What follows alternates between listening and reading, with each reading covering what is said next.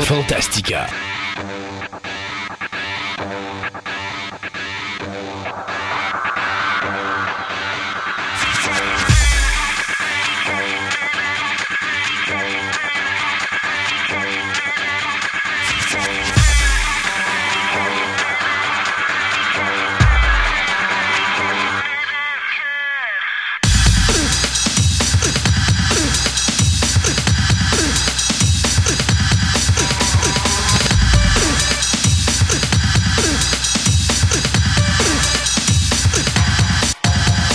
Mesdames et messieurs, bienvenue à cette nouvelle édition de Fantastica. Mon nom est Christophe Lassens et euh, en face de moi, dans sa petite résidence remplie de ballons, à l'extérieur bien sûr, on parle à M. Sébastien. Salut Sébastien. Salut. Si les gens n'ont pas compris de quoi je parlais, ben on parle bien sûr de la maison du film Là-haut ou Hop de Pixar. Euh, super belle petite maison. Quel dommage que son propriétaire nous ait quittés il n'y a pas si longtemps. Oui, dommage. Ouais. Mais n'empêche qu'on euh, peut encore se taper sur, euh, je crois que c'est Disney plus, la série euh, Dog's Days, ouais. euh, qui est Dog, c'est D U G, qui est le nom du chien de ce personnage, dont c'est Carl, euh, mais le nom de famille m'échappe, qui est interprété par euh, Ed Asner. Donc, euh, ça va être d'ailleurs, c'est la dernière prestation que Asner a faite avant de décéder. Alors, si vous Vous voulez réentendre sa voix une dernière fois, eh bien, vous pouvez toujours vous taper ça sur Netflix. Si je ne me trompe pas, je pense que c'était cinq ou six épisodes seulement. Là. C'était pas, euh, c'était pas une grosse, grosse série. Euh, encore une fois, ouais, non, c'est ça. Encore une fois, une grosse émission devant nous. Du côté anthropologie, on va parler du contrôle des émotions au niveau de la science-fiction et du futur. Donc, Martin Hébert euh, en a long à dire là-dessus. Euh, moi, de mon côté, eh bien, je vais vous parler de figurines. Plus précisément, on va parler de ce qu'on appelle soit le prop réplica ou encore la figurine de format un un. Donc, c'est-à-dire que c'est une, fi- une figurine grandeur nature. Imaginez, euh, ils ont voulu faire une figurine de Christophe. La demande était trop forte, puis ils se sont dit, en cas de COVID, on ne peut pas produire autant, fait qu'on va attendre plus tard. Ben oui. Euh, du côté de la chronique Versus, eh bien, on va parler de Carrie dix-neuf soixante-seize versus le Carrie de deux mille treize avec notre ami Mathieu. Et finalement, bien, Sébastien, tu vas t'amuser à nous parler encore de création web. Dieu sait que c'est un sujet toujours palpitant dans lequel on peut avoir des fois du plaisir à parler de choses réalisées par soit des collaborateurs, des partenaires, des compétiteurs et autres, que ce soit, ah oui. que ce soit des podcasts, que ce soit des films ou des fan-films ou plein d'autres choses. Euh, pour nous, il y a des nouvelles qui vont s'en venir très bientôt. On est en train de faire euh, du remue-ménage un petit peu. On va vous revenir là-dessus euh, probablement dans les alentours de fin octobre, début novembre. Ouais. Des petits changements là, qu'on est en train de voir ce qu'on va faire, qu'on va apporter. Écoute, ça a l'air de rien, mais on est sur le bord d'atteindre notre cinq ans d'existence. Mm-hmm. Donc, euh, il est temps de peut-être apporter quelques petites modifications et tout ça. Alors, c'est des choses qu'on va faire. On va, on va finir de préparer tout ça. Puis, une fois qu'on va avoir passé à travers, bien, on va vous revenir avec ça. Mais il y a des belles choses qui s'en viennent. Il y a peut-être des choses aussi qui vont euh, plaire à beaucoup plus de gens aussi euh, au niveau de la façon que le show va être monté. Donc, euh, tout plein de, de surprises qui s'en viennent, là, euh, je vous dirais, d'ici fin octobre, début novembre, là, on devrait être pas mal seté sur la direction qu'on va prendre à ce niveau-là. Euh, Sébastien, qu'est-ce que tu dirais qu'on s'arrêterait le temps de souligner un de nos commanditaires et puis on commencerait ben tout de oui. suite avec notre premier segment de nouvelles? On y va!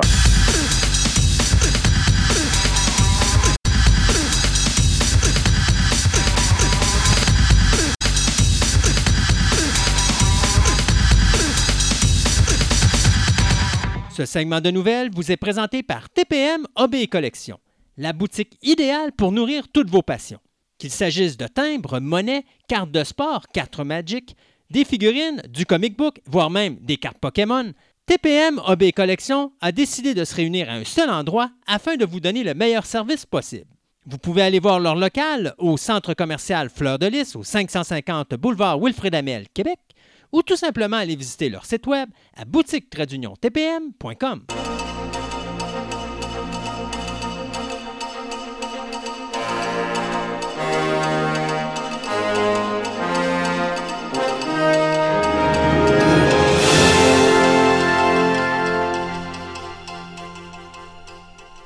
pour ce premier segment de nouvelles. Comme à l'accoutumée, nous allons vous dire ce qui est renouvelé, qui est cancellé à la télévision ou au cinéma. Donc, commençons par les postes de streaming comme la plateforme Netflix qui a décidé de renouveler quatre séries. Donc, on a renouvelé pour la saison quatre et cinq la série Virgin River. Pour euh, la série euh, The Witcher, eh bien, on a renouvelé pour une troisième saison. Pour la série Sex Education, on vient de renouveler pour une quatrième saison. Et du côté de Narcos Mexico, eh bien, on vient d'annoncer qu'il y aura une troisième saison de dix épisodes, mais que celle-ci sera la dernière.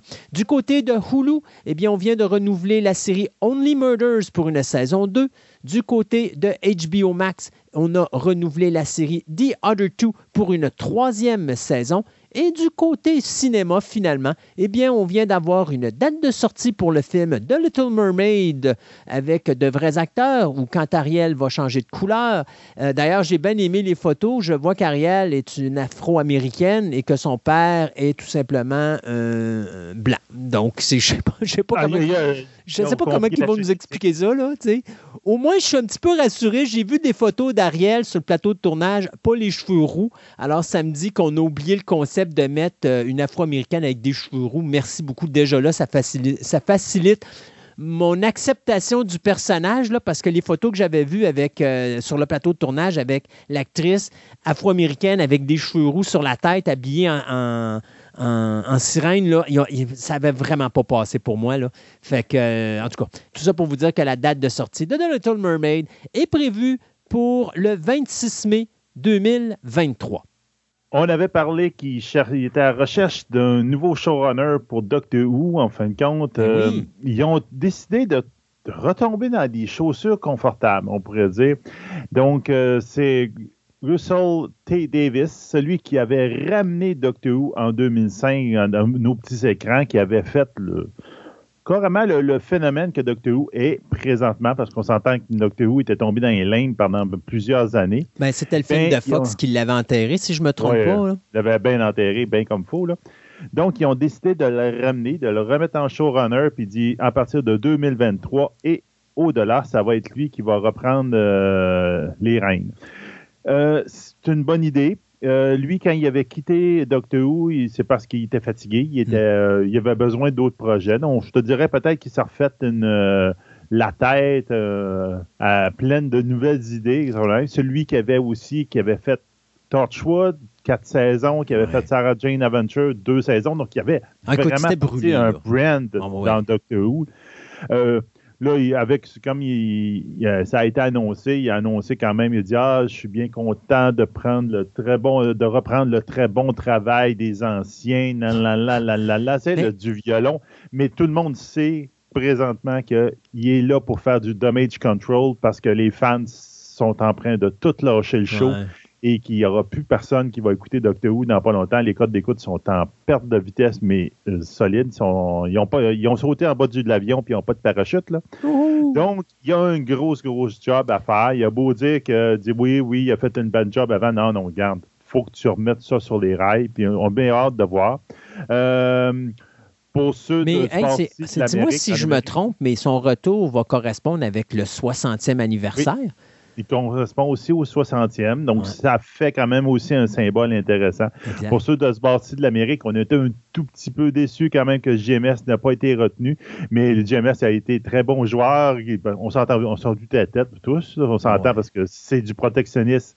C'est euh, british parce que c'est Doctor Who, c'est Brit, c'est british à la base, donc mettre un Américain à, à, à la tête de ça, préparé. ça aurait... Ça n'aurait pas marché vraiment. Puis en plus, ben, euh, on s'entend comme on dit, le Doctor Who, euh, les Américains, ils ont, ils ont mis la main une fois là-dessus, puis ils ont fait un désastre. Ouais. Donc là, ben, mais il y a encore la... des espoirs que le monde dit, ça serait le fun qu'ils qui donnent des scénarios, qu'ils donnent quelque chose et qu'ils participent à quelque part. Ça serait le fun, mais bon. Il a ouais. été bon joueur, il a dit, c'est le meilleur choix que vous pouviez faire ouais. comme... Comme mais, mais, je ne suis pas d'accord qu'un Américain se mêle de ça et euh, c'est une question de culture. Ben oui, c'est culture. Tu sais, la culture britannique est très loin de la culture nord-américaine. De mettre un, un Américain avec une culture nord-américaine qui va essayer de faire de l'humour british, ben vous avez juste à regarder le remake de Red Dwarf qui avait été fait à l'époque, puis ça va vous donner ah, à peu près ouais. ça. C'était horrible. Les, oui. les Britanniques et les Américains n'ont pas la même, le même notion. sens, non, la même notion, le même mmh. sens de l'humour. Et les Américains sont beaucoup plus de l'humour gras, alors que les Britanniques, c'est de l'humour subtil. Euh, c'est la même chose au niveau de l'écriture. La science-fiction américaine, c'est du McDo. Mais attention, oui. vous allez dans de, la, dans de la science-fiction britannique et c'est du restaurant de haut de gamme.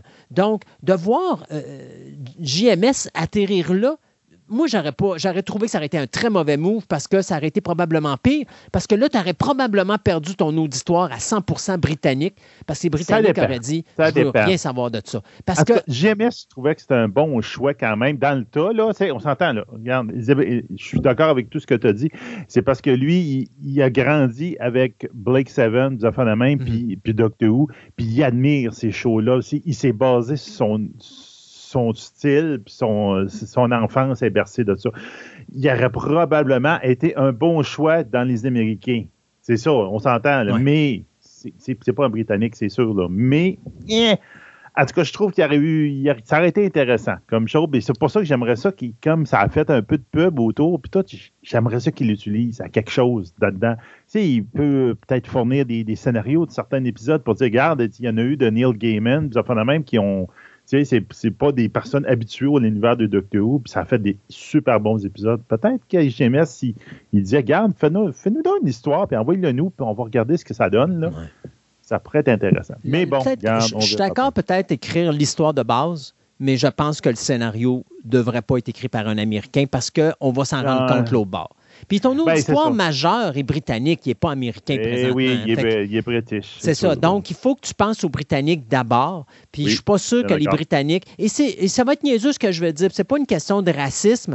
Euh, parce que ça paraît drôle de parler de ça, du racisme, quand tu parles d'un Américain et d'un Britannique. Mais je suis pas sûr que l'auditoire britannique, sachant que c'est un Américain qui a écrit un épisode, à moins vraiment d'être un fan de Babylon cinq, va accepter qu'un Américain ouais, vienne... É... Ouais, c'est ça. Et, et moi, non, c'est... non, non, c'est ça. Le protectionnisme, c'est ouais. très, très fort dans Doctor Who. C'est, de la... c'est pas une émission de T... juste une émission de T V, Doctor Who. Non. C'est de la culture. C'est, c'est ancré dans la culture britannique. Quand tu dis que le... le... Le TARDIS, le, le, le, le ship du Doctor Who, le, le vaisseau du Doctor Who, qui est la boîte bleue, pour ceux qui ne le savent pas, là, les policiers ben, de, britanniques se sont disputés pour avoir le, récupéré, comme, entre guillemets, les droits d'auteur de ça. C'est à nous autres, ça, c'est, no, c'est un emblème, c'est quelque chose qu'on utilisait à notre époque. Puis les, en, en, à la cour, ils ont fait, dit, ben, too bad, là, regarde, les, ce symbole-là ne vous appartient plus, et il appartient maintenant à Doctor Who. Ouais. Parce que c'est culturellement, c'est, c'est fait, c'est exact. Fini. C'est, et c'est, c'est la fierté. Parce que dis-moi si je me trompe, mais je pense que c'est un, sinon le plus vieux show de science-fiction de oui. tous les temps. Ben, soixante, euh, soixante, euh, ça fait soixantième anniversaire, c'est, c'est, c'est depuis ce temps-là que ça joue, là, puis c'est tout le temps la même histoire. Ouais. C'est ça qui est impressionnant. Il ouais. y en a qui ont oh, on va faire des remakes, on va faire des... Non, non, les autres, c'est la même ça histoire. Continue, sur, exact. Du premier épisode jusqu'au dernier, c'est la même histoire. C'est, c'est ça qui est impressionnant. C'est la fierté de l'Angleterre. Ben oui, carrément. Donc, c'était à prévoir, ouais. hein, mais que Davis revienne à son rôle, je pense que c'est un extrêmement bon move ouais. pour essayer de remettre le show sur place parce qu'en ce moment... ils sont en train de le tuer. Ouais. C'est dommage parce qu'on va perdre l'actrice qui fait euh, le Doctor Who présentement. Donc, j'ai hâte de voir si on va revenir à du Doctor Who plus traditionnel. Euh, il restera à je voir. Je ne sais pas. Là, je ne ouais. sais pas. Moi, en tout cas, moi, je l'ai regardée, elle. Oui, mais c'est elle qui part, je pense. Hein? Oui, bien, elle a annoncé qu'elle, a, qu'elle partait. Là, ben, c'est ça. Mais moi, c'est plate parce que Elle, elle aurait été correcte. C'est les ouais. histoires, puis c'est le, l'univers en arrière un, qui ont un peu tué. Comme Pierce Brosnan dans le cas de James Bond. Il est arrivé, ouais. c'était le meilleur James Bond, mais dans la pire époque. Exactement, c'est ça. C'est ça. Donc, euh, c'est assez plate, ça va peut-être y coller, à, pas, pas à elle, entre guillemets, là, mais le fait que c'est un Doctor Who féminin, ouais. ça va probablement coller à ça. Puis là, ils vont, ils voudront plus toucher à ça, puis ils vont revenir justement très, très, très traditionnel. Ouais. Mais c'est peut-être pas nécessairement le meilleur move à faire. C'était une bonne idée pour revitaliser la série. Puis elle a fait une belle job. Ouais. étant donné les circonstances.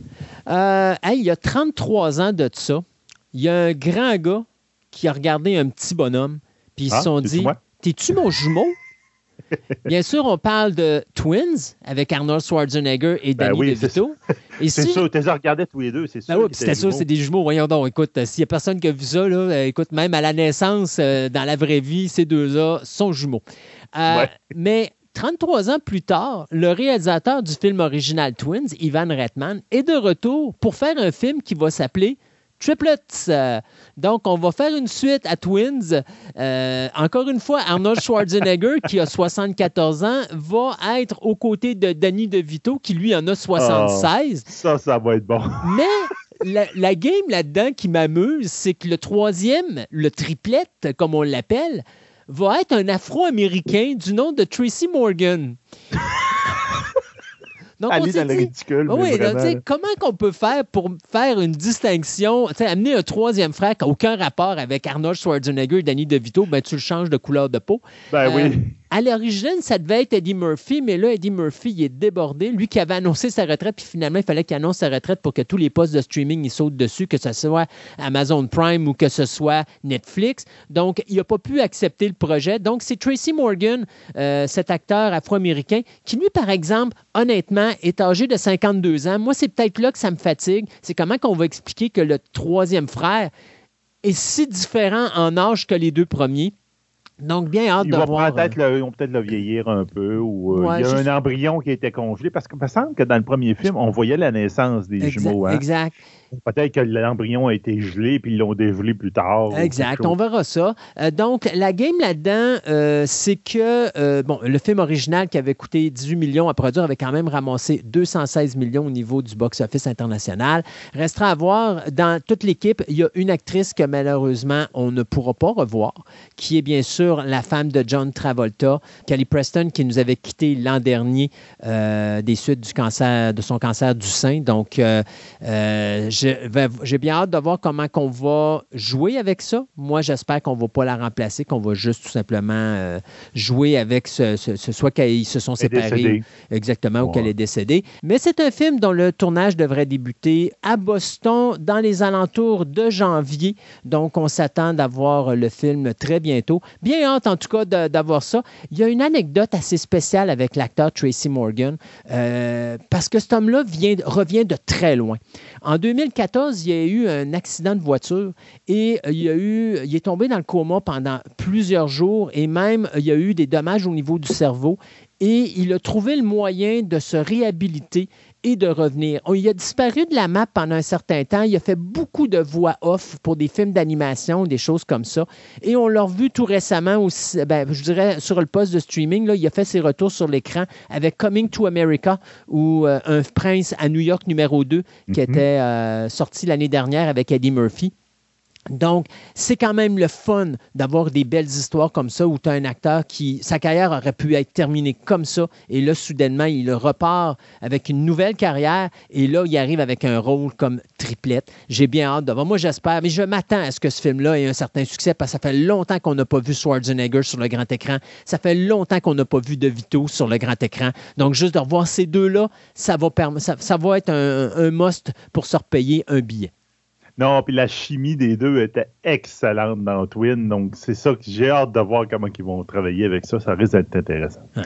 Euh, c'est après la, la, la fameuse mise en demeure de Madame Johansson euh, contre Disney, ben, euh, Disney se retrouve à avoir en, avec encore quelque chose sur le dos dans ce sens-là. C'est euh, cette fois-là, c'est les... Euh, Les, les artistes et les, euh, ceux qui ont créé certaines des, des gros personnages de, de l'univers de Marvel, donc Stan Lee, euh, Steve Ditko, euh, Dom Heck, Gene Colan, Don Rito, en, entre autres, qui ont décidé de remplir ce, qu'ils appellent, ce qu'on appelle une termination of copyright. En fin de compte, c'est qu'il y a une loi aux États-Unis ouais. qui permet aux, aux créateurs de n'importe quoi de dire qu'après je pense à peu près trente-cinq ans, de dire que, regarde, je veux récupérer tous les droits à moi que je, du personnage, ou mettons, dans ces cas-là, des personnages que j'ai créés. Donc là, ça, ça impliquerait euh, genre euh, Iron Man, Spider-Man, I- Eyes, euh, Black Widow, Doctor Strange, Falcon, Ant- Ant-Man, en tout cas. Puis, mais, donc, en fin de compte, grosso modo, tous les personnages de Marvel qu'on voit au cinéma présentement. Et comme de raison, euh, Disney a répliqué tout de suite, parce que Disney, mais Marvel appartient à Disney. Ils ont dit, non, non, non, regarde, euh, dans ce temps-là, les copyrights, c'est pas éligible, ces caractères-là sont pas éligibles parce que c'est des euh, work for hire. Donc, en fin de compte, on t'a engagé pour créer des personnages, donc les personnages appartiennent à la compagnie et pas à toi, donc ça ne s'applique pas dans ce cas-là. Oh, ouais. Donc, c'est, en ce moment, c'est rendu là. Ouais. Parce que si ça faisait que si, bon, eux autres perdaient, ça veut dire que ben, le business euh, continue as usual. Puis s'ils perdaient Disney, ben à ce moment-là, ça veut dire qu'aux États-Unis, il n'y aurait plus le droit d'utiliser ces personnages-là, mais n'importe où ailleurs, il y aurait le droit de faire de l'argent. Ben, ça dépend. Euh... Il aurait le droit d'utiliser ces personnages-là tant et aussi longtemps qu'ils signent une entente avec oui, le créateur. Ben exactement. Euh, je pense que c'est vers ça qu'on va s'en aller. Un oh peu comme oui. ça s'est passé avec Superman. Si vous vous rappelez, Superman, c'est, ça, c'est exactement, exactement ça qui s'est chose. passé. Euh, on mm-hmm. avait la série, euh, c'était pas Small, c'était tout Smallville. Euh, oui, c'était Smallville à l'époque. Ouais, on voulait c'était, pas, Smallville, ouais. c'était Smallville qu'on ne voulait pas montrer justement Superman en costume. Pourquoi? Oui. Parce qu'il y avait toujours cette menace qu'on perde les droits à n'importe quel moment. Donc, Clark Kent ne faisait pas partie de cette création-là parce que c'était le personnage de Superman qui revenait aux familles. Et donc, on s'était dit, ben, même si on perd les droits, c'est pas grave, on va continuer l'histoire avec Clark Kent, ce qui était totalement ouais, correct. Euh, et le dernier épisode, on avait toujours dit, si on finit la série... on va le finir en montrant le costume de Superman. Et on avait réglé le dossier à ce moment-là parce que, oui, la famille mm-hmm. avait repris contrôle des droits de Superman, mais tout de suite, Warner Brothers et D C avaient signé une entente avec eux autres pour une certaine période en rachetant les droits euh, à ces personnes-là. Et donc, ça l'a permis de non seulement finir Smallville avec le logo de Superman, mais de pouvoir, par la suite, réutiliser Superman pour le film Man of Steel ou encore, après ça, la Justice League ou Batman versus Superman. Ou encore Lois and Clark. Oui, ben avec la série télé actuelle, c'est ça, c'est exactement. Ça. Fait que, tu sais, ils vont pas nécessairement perdre, c'est juste c'est de l'argent qui s'implique ouais. là-dedans parce que là, ça ramène un, un fardeau euh, de recettes qui doit être donné. Fait que présentement, on perd de quoi, mais je pense que, tu sais, tu sais, à moins que... parce ça que là, présentement... en cours, c'est sûr, en ce moment, c'est, c'est sûr et certain, mais c'est juste que les créateurs, en ouais. ce moment, ont, ont des broutilles, ont des pinottes. Ouais. Ça, ça, ça a toujours été de même, ouais. là. Ils ont des pinottes. Ils disent, regarde, je te donne cinq mille, là, puis je fais des milliards avec ouais. ton, ton produit en arrière. Donc, eux autres, ils veulent avoir, ils disent, regarde, je l'ai créé, ce personnage-là, j'aimerais ça avoir un petit peu de la recette. Donc, c'est ça, là. Ça, ça va se régler hors cours, puis exact. tout. Donc, on, faites-vous-en pas, puis et cetera. Mais, mais c'est ça ne se réglera euh... pas en cours, cette affaire-là, parce qu'il faut que ça se règle en cours, parce que les droits doivent être redonnés aux oui. créateurs, et ça, c'est juste un juge qui peut faire ça. Donc, tu n'auras pas le choix. Il va falloir aller en cours. Mais une fois que ça, ça va être fait, et c'est certain que les... les, les moi, je m'attends à ce que les auteurs ou les créateurs reprennent leurs œuvres, même si ça a été un work for hire, parce qu'à date... toutes les choses qui sont passées comme ça, ça a toujours fini, c'est revenu au créateur. Ah oui, tout le temps. Donc, ça va continuer de même. Exactement. Là, la game, après, par exemple, ça va être important du côté de Disney mm-hmm. de s'en virer de bord et de dire, OK, là, on va faire une entente avec toi. Parce que sinon, ben, s'il décide d'aller chez D C, le créateur de Spider-Man, ben, Spider-Man pourrait shifter de l'autre bord. Et eh là, oui. à ce moment-là, ben, oh, minute, on oui, perd oui, beaucoup oui, d'argent. Oui, ouais, effectivement. Ça ça, ça, ça revient un peu à ce qu'on vous disait, c'est les autres qui appuyaient Johansson, là, qui ouais. était justement à la guilde des writers, puis tout. Eux autres, ils trouvent qu'ils sont pas payés par rapport à ce qu'ils ont fait et ce que le, l'argent qui est fait en haut. Ça revient à peu près dans le même dans la même souffle. Ouais. Là, sauf que là, ça, dans le côté de Scarlett Johansson, ça, c'est une autre affaire. Ah, ça, parce ça, c'est, que un autre, c'est un autre dossier. Scarlett Johansson, tant ça. qu'à moi, là, elle, elle, a, elle a dérapé un petit peu. Là, pis, oui, oui. Euh, je pense que le, le temps va... Parce que même là, on dit que oh, Shang-Chi a dépassé Black Widow box-office, vous avez tout à fait raison, mais rappelez-vous que Black Widow a encore fait beaucoup plus d'argent que Shang-Chi oui. parce que quand il est sorti sur Disney+, l'argent qu'il a fait là, c'est de l'argent qui va dans les poches à Scarlett Johansson, ce que les gens de Shang-Chi n'ont pas présentement. C'est ça. Et ça, c'est important. Tantôt, je vous parlais de Twins ou de Triplettes, mais là, je vais vous parler d'un remix qui s'en vient d'un autre film des années quatre-vingts, à peu près dans la même période. C'est The Lost Boys. Euh, Lost Boys qui avait été fait par le réalisateur très contesté à l'époque, Joel Schumacher. On se rappellera que beaucoup de monde lui, disent, lui, lui ont dit qu'il était responsable de la destruction complète et totale de la quadrilogie du Batman de Tim Burton avec son Batman Forever et son exécrable Batman and Robin. Eh bien, il avait quand même réussi à faire un bon film avec Lost Boys en dix-neuf cent quatre-vingt-sept, qui mettait en vedette à cette époque-là, il y avait euh, Kiefer Sutherland, Jimmy Gertz, Alex Winter, Jason Patrick, Corey Feldman et Corey Haim. On avait Diane Wiest également qui était là-dedans, puis Edward Herrmann. Donc, t'avais quand même une grosse batch d'acteurs.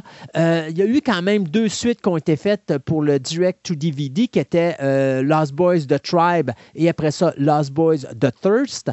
Donc là, eh bien, on décide de faire un remake et donc ce remake, on a déjà embauché les deux premiers euh, acteurs principaux du film. Il s'agit des jeunes Noah Jupe que lui faisait le frère dans euh, A Quiet Place et on a également Jaden Martell qui lui faisait comme le leader du groupe d'enfants dans le film It ou ça. Euh, donc, euh, deux bons comédiens juniors qui vont embarquer sur ce projet-là. C'est, bien sûr, le créateur de la série télé The End of the Fucking World, Jonathan Entwistle, qui va s'occuper de euh, réaliser le film, alors que Randy McKinnon va, lui, euh, écrire le scénario. C'est H B O Warner Brothers qui s'occupe, encore une fois, de la distribution. Euh, on ne sait pas encore où c'est que ça va aller, mais juste vous dire que l'original, qui racontait l'histoire de deux garçons et de leur mère célibataire qui arrivaient dans une petite ville perdue des, Améri- euh, des États-Unis, qui, elle, était terrorisée par un gang de motards va- de vampires, bien, avait coûté huit virgule cinq millions à produire à l'époque. Il avait quand même ramassé trente-deux virgule deux millions, donc un beau petit box-office, un beau petit succès. Ouais. Et donc, on va revoir The Lost Boys de remake. De l'univers de Harry Potter, on a des petites nouvelles par rapport à ça. Donc, en fin de compte, on, on va finalement avoir euh, le troisième volet des Animaux Fantastiques qui va sortir le quinze avril deux mille vingt-deux. Donc, on a une nouvelle date. Et on a combi- accompagné cette nouvelle date-là avec un titre qui ça va être Les secrets de Dumbledore. Ah, The Secrets of Dumbledore. Dumbledore. Donc, euh, on se doute que ça va tourner autour des, des secrets cachés du, du, du placard de Dumbledore. Ah, damn! on va Est-ce parler de son... Est-ce qu'on va apprendre qu'il est euh, homosexuel et qu'il a voulu faire des avances à Harry? Ben, en tout cas, peut-être pas à Harry, mais en tout cas, ben, c'est, c'est, ça a souvent été gens... sous-entendu. Oui, exactement. Il y a beaucoup de monde qui n'arrête pas de, de prétendre que Dumbledore était effectivement homosexuel, puis que ça remontait cette histoire de « Ah, oh, il était en amour secrètement avec Harry, puis c'est pour ça qu'il l'aidait partout. » Puis ça, mon Dieu, ça, j'en ai-tu lu des ouais, affaires là, sur Internet? Ça n'avait pas de maudit bon sens. Donc, on va avoir Jude Law qui va revenir euh, effectivement sous les traits de Dumbledore à ce moment-là. Puis on va être accompagné de Matt euh, Mickelson, qui en fin de compte, le, qui va remplacer Johnny Depp ouais. dans son rôle parce qu'il euh, il s'est fait montrer la porte pour ses diffé- différentes inconduites euh, et de violences condu- conjugales à l'extérieur du plateau. De ça, on va accompagner Eddie euh, Redmayne, qui en fin de compte, il reprend son rôle, euh, le personnage principal de Norbert, ainsi que toutes les autres, euh, les autres personnes du générique, donc Catherine euh, Waterston, euh, Ellison Solden, Dan Fogler ainsi que Ezra Miller. Donc, on verra bien ce que ça va donner. Euh, je, je suis mitigé par rapport à cette trilogie-là, mais c'est comme intéressant. Là, c'est, c'est, c'est bien. Ben, c'est hey, du poteux, mais... mais en moins bon. Ouais, ben c'est ça. C'est un petit peu du poteux en moins bon. Puis, regarde, restons dans l'univers d'Harry Potter juste pour euh, un, un, un potin de Potter. Euh, ben, l'acteur drag... qui jouait Drago Malfoy, qui s'appelle euh, Tom Felton, et euh, il était en train de jouer au... Euh, au golf. Non. Puis euh, au dix-huitième trou, il s'est écroulé à terre. Non. Donc, il y a eu un gros malaise. Euh, il s'est fait évacuer euh, assez rapidement devant. On ne sait pas ce qu'il y a ou quoi que ce soit, mais bon, euh, l'acteur, il a juste trente-quatre ans quand ouais. même. C'est pas vieux. Donc, euh, on, mais est-ce qu'on craint on, pour euh, sa vie ou ben, peut-être pas. Je penserais pas jusque-là, mais il y a peut-être quelque chose de grave à faire de même. En tout cas, c'était, mettons, euh, pas attendu ou rien. Donc, ouais. C'est juste pour dire mais, la nouvelle est sortie. Donc, euh, ça, ça, ça roule beaucoup sur le Potterverse présentement. Le ouais. monde, il en parle beaucoup. Il dit hey, « Qu'est-ce qui est gagné? Qu'est-ce qui est gagné? » Ben écoutez, c'est fatigant de jouer au golf quand même. Quand t'es rendu à ton dix-huitième il... trou, il, il était au bout de, son, de ses énergies et de ses forces et il s'est tout simplement écrasé. Qu'est-ce que je te dis? Hey, on s'arrête le temps de chronique et on vous revient dans à peu près une heure avec notre deuxième segment des nouvelles.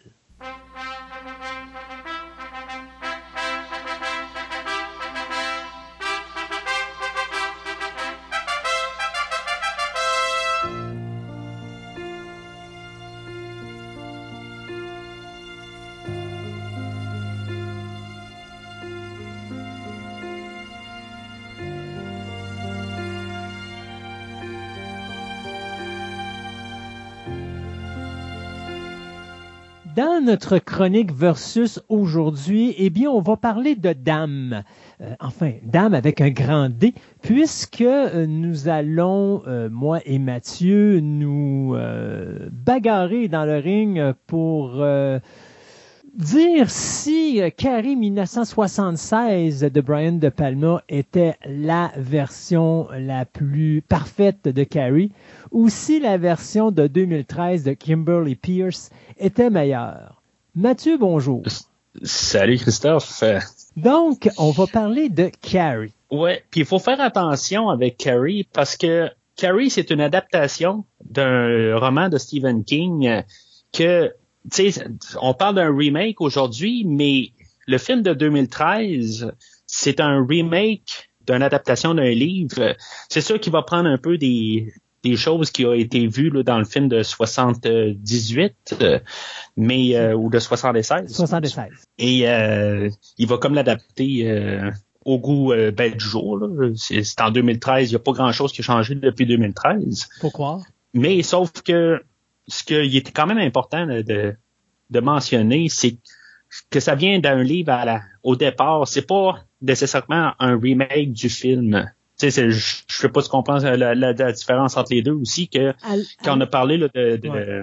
à, la, à l'origine, la version de deux mille treize de Kimberly Peirce se voulait plus représentative du livre, mais malheureusement, les hauts gradés à cravate euh, de M G M, eux autres, ont décidé que c'était plus intéressant de faire un remake du film de De Palma que de faire une adaptation plus précise ou plus directe Euh, du film Carrie, euh, du film de Carrie, mais je veux dire du livre de Stephen King, qui d'ailleurs, en passant, hein, a toujours dit que la version de Brian De Palma, euh, pour lui, était de loin supérieure à la qualité de son livre, et même que De Palma a changé la fin du, du livre, et il préférait de loin la conclusion du film de De Palma que euh, sa conclusion originale de, de son volume. Là.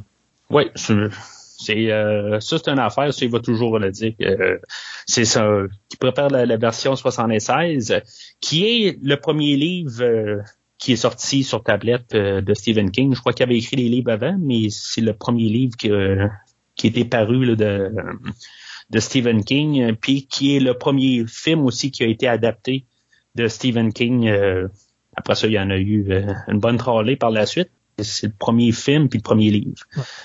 Moi, je te dirais, euh, ce que je me rappelle, c'est quand ils ont sorti la version deux mille treize, je me rappellerai toujours de l'entrevue de Stephen King qui disait, avec plein de points d'interrogation dans son regard, je comprends pas pourquoi qu'on essaye de faire un remake d'un film qui est parfait. Et je te dirais, il y a pas si longtemps, j'ai réécouté le film de De Palma, que je considère d'ailleurs comme probablement, si c'est pas sa meilleure œuvre euh, au niveau de la réalisation, c'est un de ses top trois. Euh, mais effectivement, ce film-là a super bien vieilli. Et moi, je pense qu'au lieu de mettre un remake en deux mille treize, on aurait dû reprendre le film de soixante-seize, retravailler l'image et remettre ça en salle. Et je suis à peu près certain que le film aurait ramassé autant d'argent que la, deux, la version deux mille treize a ramassé. Ouais, ben c'est sûr que à la base, je pense qu'il y a deux scènes qui ont été rajoutées dans la deux mille treize qui étaient tirées du livre.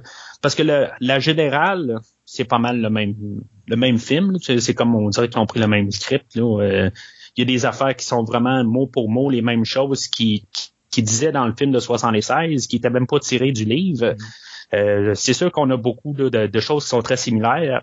On a les acteurs, par contre, qui euh, sont un peu euh, intéressants euh, comme différence. C'est sûr que Sissy Spacek, euh, qui avait quelque chose comme vingt-sept ans. Euh, ouais, elle, avait, elle avait vingt-six à cette époque-là. vingt-six. Euh, mais euh, honnêtement, ça paraît pas trop pour elle. Euh, je trouve que c'est correct qu'elle joue quand même euh, le rôle de, d'une adolescente euh, assez bien. Mais euh, Chloé Grace Moretz, elle, euh, elle avait, je pense, quelque chose comme seize ans. quinze ans. Et, encore euh, quinze ans. Ouais. Ouais. Puis je, je trouve que ça apporte une dynamique euh, différente. Le, le, le fait de, tu sais, on, on dirait que depuis là, peut-être une dizaine d'années, où ce qu'on apporte vraiment des acteurs plus jeunes pour jouer euh, des rôles qui sont faits, qui sont conçus pour des, des adolescents, au lieu de des personnes qui ont vingt quelques années pour jouer des rôles de, d'adolescents. Je trouve que, que ça joue quand même euh, dans le film d'aujourd'hui, qu'on va voir euh, plus des adolescents faire le même scénario que euh, le film de soixante-seize. Mais même s'il y a beaucoup d'acteurs, j'ai quand même vérifié, euh, comme la, l'actrice qui fait euh, Chris, euh, qui était jouée par Nancy Allen en, en soixante-seize, mm-hmm. puis que là, il est joué par euh, Portia Doubleday, que j'ai jamais vu ailleurs. Je trouve que même si elle a quelque chose comme vingt-trois vingt-quatre ans, dans le film de deux mille treize, son, son gabarit, ou en tout cas son allure, paraît vraiment d'une adolescente de seize dix-sept ans. Mais comparativement à Nancy Allen, que je, qui paraît un petit peu plus vieille que ouais. Mais moi, mon problème ans. Avec la distribution de Carrie, puis on va y aller avec la distribution là, de dix-neuf soixante-seize avec Sissy Spacek et puis Piper Laurie, on s'entend-tu que ces deux-là sont imbattables? Euh, aucune compétition tant qu'à moi au niveau de la distribution, même un point tel que Chloé Grace Moretz, euh, je trouve qu'en un, elle a été mal, ré, mal dirigée. Deuxièmement, elle n'a pas l'expérience pour faire ce rôle-là. Elle est, moi, tant qu'à moi, elle n'a pas sa place dans le rôle de Carrie. Elle s'est faite complètement déclasser. Et le problème de Carrie, il faut le dire, hein, si vous écoutez la version soixante-seize avant d'écouter la version deux mille treize, vous êtes faite à l'os. Moi, tant qu'à moi, là, t'es faite à l'os. Parce que dix-neuf soixante-seize... OK, il y a tellement de choses qui sont réfléchies. Puis tu vois que De Palma, il a vraiment mis son temps au niveau de la mise en scène à travailler non seulement ses personnages, mais à laisser une certaine liberté à ces actrices qui, eux, ont compris le type de rôle qu'ils avaient entre les mains, ce qui n'est pas le cas dans la version de deux mille treize, tant qu'à moi, parce que Chloé Grace Moretz, par moment, écoute, là, tu parles de, de, de Carrie, qui est supposée être une adolescente qui est oppressée par sa mère. Et là-dedans, Chloé Grace Moretz, à un moment donné, elle est super timide et super... Tu sais, elle a l'air d'une victime quand elle est à l'école devant ses pairs. Dès qu'elle arrive avec sa mère, tu dirais que c'est la mère qui est oppressée par la fille parce qu'elle te la ramasse à tour de bras verbalement. Quand t'écoutes... Mais c'est ça que je pense que t'as, t'as pas compris, je pense, dans la version deux mille treize. La relation mère-fille n'est vraiment pas pareille entre je, les deux... Euh, mais je suis d'accord, sauf que deux. Le personnage de Carrie ne fonctionne plus à partir de ce moment-là. Parce que si tu sais pas c'est quoi un enfant qui est oppressé par, sa, par ses parents, là, euh, y a un, une séquence qui est parfaite pour nous le démontrer dans le premier Carrie avec Sissy Spacek. Quand Sissy Spacek, à un moment donné, rentre dans la maison parce qu'elle vient d'avoir ses premières règles, et puis que là, sa mère elle, elle reçoit l'appel de, la, de, de l'école, et elle, elle est en haut des escaliers, puis elle veut pas que sa mère le sache parce qu'elle sait qu'elle va en manger une sincère. Et à partir du moment que sa mère le sait, puis qu'elle dit à Carrie, tu descends, Carrie descend, tu vois qu'elle s'arrange, elle, elle se prépare, elle, elle, elle arrange ses cheveux, tout ça. Elle descend en bas, et quand elle arrive, elle commence à parler avec sa mère en lui disant, pourquoi tu me l'as pas dit, pourquoi tu m'as pas dit euh, ces choses-là, pourquoi tu m'as pas parlé de mes premières règles et tout et tout. Et à un moment donné, tu vois que euh, le personnage de Margaret Wright, qui est interprété par Piper Laurie d'une façon magistrale, va commencer à, à lire la Bible, mais va commencer à frapper Carrie à chaque fois que Carrie va lever les yeux en direction de sa mère.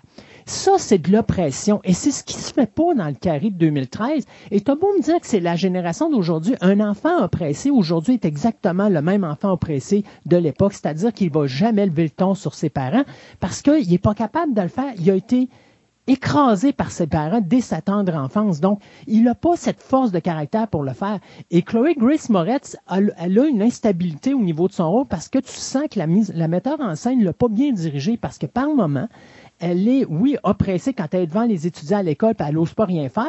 Deux minutes après, on, on dirait que c'est une étudiante bien normale. Mais non, c'est pas une étudiante normale. C'est une étudiante qui a été oppressée par sa mère. Elle ne peut pas être normale. Et même si c'est dans la génération d'aujourd'hui, des enfants qui sont oppressés d'une façon religieuse, tu vas le voir dans le corridor. Ils parlent pas, ils se tiennent dans leur coin, ils font pas de bruit. C'est des enfants qui sont carrément écrasés. Et c'est pas ce qu'on voit dans cette version-là. Et c'est pour ça que moi, le personnage de Carrie, dès le départ, j'ai de la misère avec. Parce que, par moment, je trouve que Chloé Grace Moretz euh, a un petit peu le style. Dès le moment qu'elle est avec d'autres adolescents, là, tu le sens qu'elle est quand même pas mal proche de ça. Mais dès le moment qu'elle est avec sa mère, elle devient confrontante, ce qu'un enfant oppressé ne fera jamais. Et moi, c'est là Mais... que ça marche pas. Ce que, ce que je, je vais être d'accord avec toi que Chloé Grace Moretz, euh, euh, que normalement je, je, je vais considérer une bonne actrice euh, qui a qui a du talent, tout, mais d- dans ce film-là, je, je suis d'accord qu'ils ils l'ont ils l'ont mal choisi. Euh, ça, je, je suis d'accord avec toi. Par contre, euh, Julianne Moore, la différence avec Piper Laurie, que elle est comme dominante. Julianne Moore et elle, la différence entre les deux. Euh, qui est vraiment une bonne nuance. Euh, ça se voit qu'elle a plus peur de sa fille. On va quand même plus le montrer dans tout le, le scénario qu'elle a une peur noire de sa de sa fille. Tandis que Piper Laurie, je veux dire, elle essaie de la dominer, mais on le voit que il y, y a une différence vraiment là, dans, dans la relation entre les deux. Puis en, en passant, le, la manière qu'ils font, eux autres, dans la, la version deux mille treize, euh, ils vont être dans la voiture quand ils vont arriver de l'école.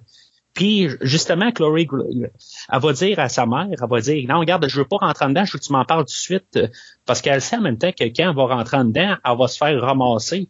Ils ont, ils ont comme tout changé un peu la scène de bord.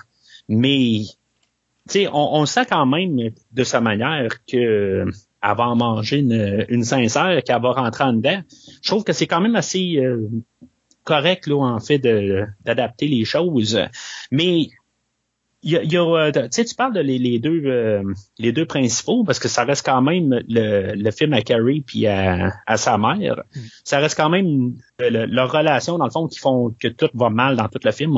Euh, je dirais que la plupart des, des acteurs, pas les, les principaux principaux, mais euh, Chris, son chum, puis euh, le, le, ben, tu parles le, de Tony Ross, tu parles de Sue, tu parles de toute la clique, là? Ouais, c'est ça. Ben, je, je trouve que dans deux mille treize, la il y a quand même euh, des meilleurs acteurs en général, tu sais, ou égal.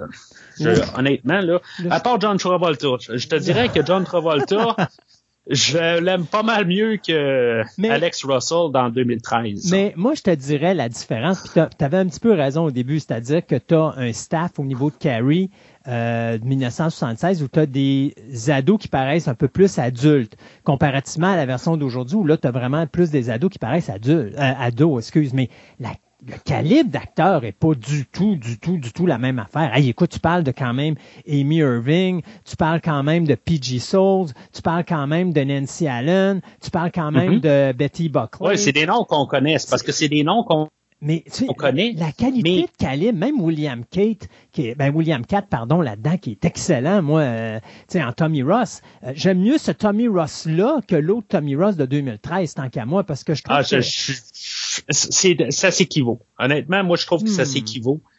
Mais euh, Portia Doubleday, qui euh, fait le personnage de Chris, euh, comparé à Nancy Allen... Euh, Je, je te dirais que Portia Doubleday, j'ai envie de la rentrer dans le mur euh, ben, pas mal plus souvent que j'ai envie de rentrer dans le mur Nancy Allen. Ouais, mais sauf qu'il faut c'est, parler c'est... de génération, parce que c'est sûr que pour les années soixante-dix, pauvre Nancy Allen, avait, t'avais le goût de la rentrer dans le mur, elle, avec.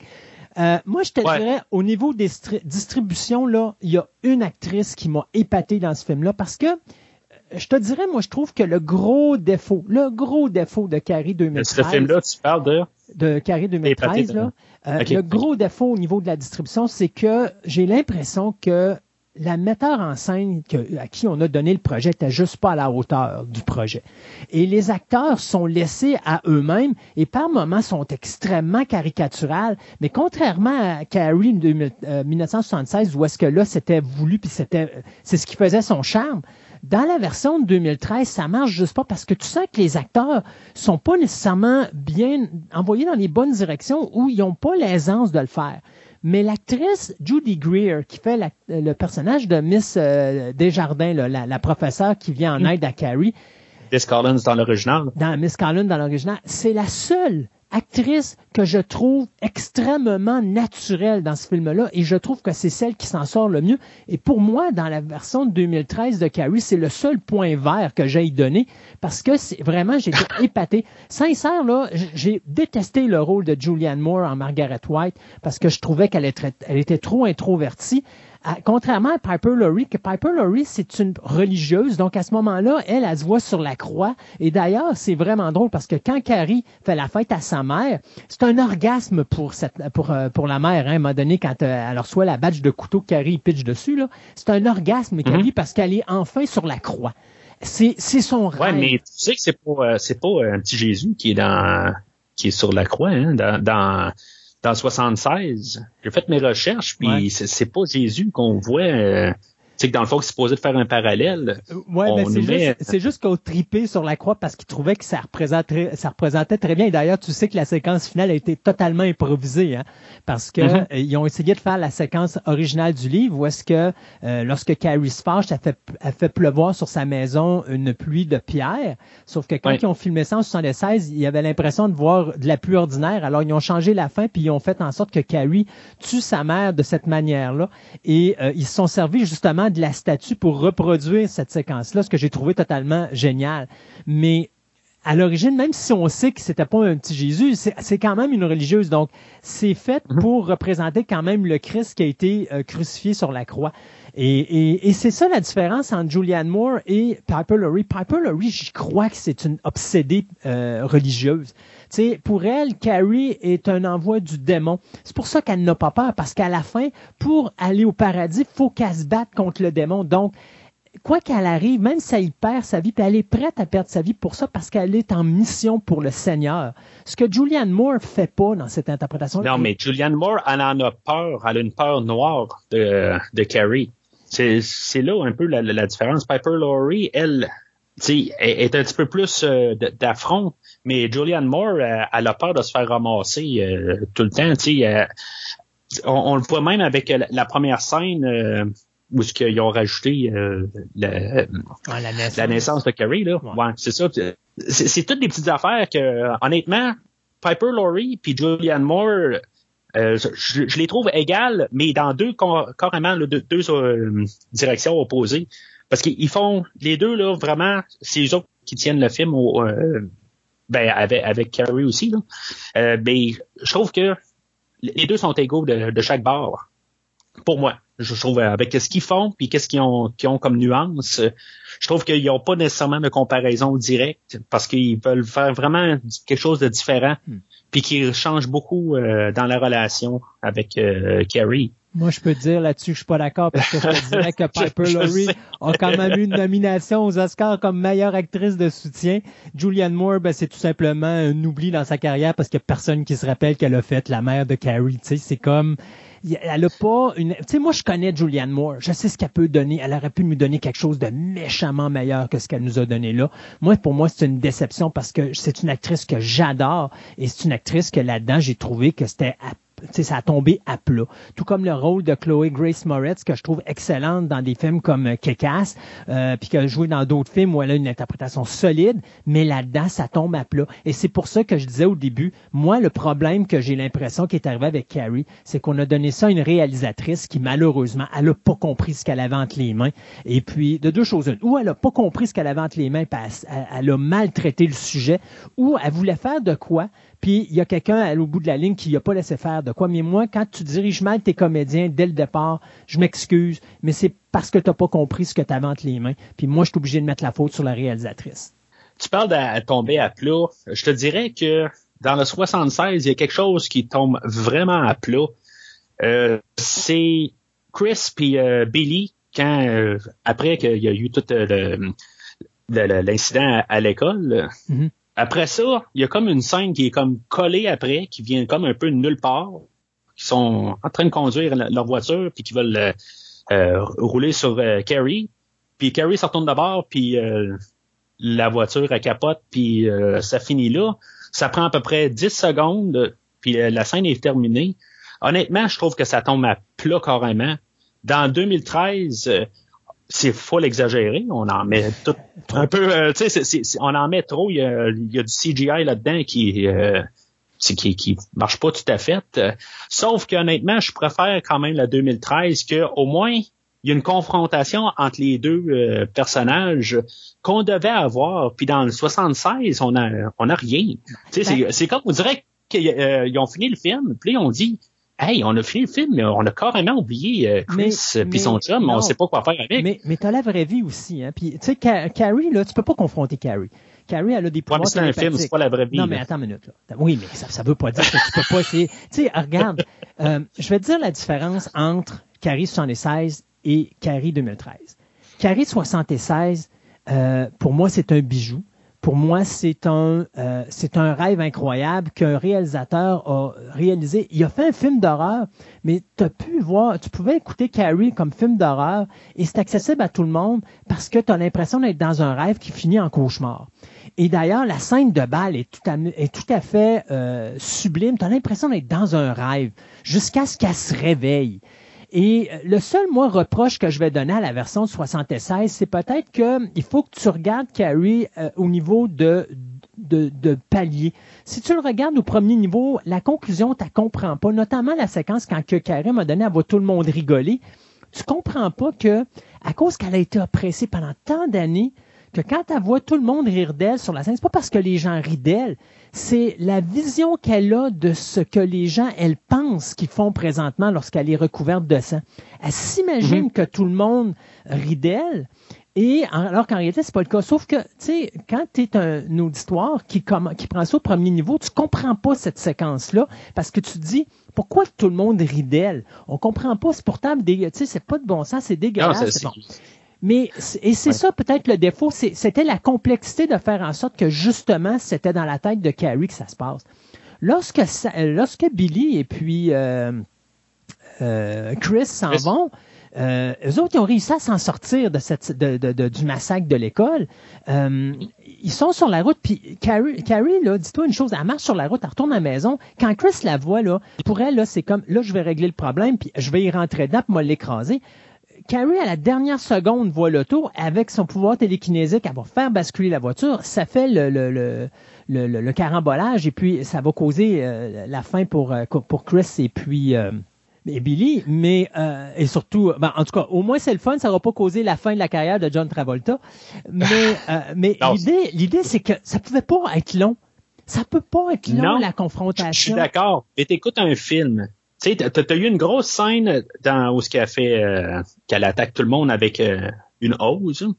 Puis euh, je, je trouve que euh, pour, pour soixante-seize, en passant, ce qu'ils font avec, euh, t'as parlé de, de Judy Greer puis de, de Betty, de, de, de Buckley. Buckley. Ouais. Ouais. Euh, je, je trouve le fun ce qu'ils ont fait en soixante-seize, qu'ils ont tué le personnage en soixante-seize, puis en deux mille treize, je trouve que c'est un bout qu'ils ont passé à côté. Ouais.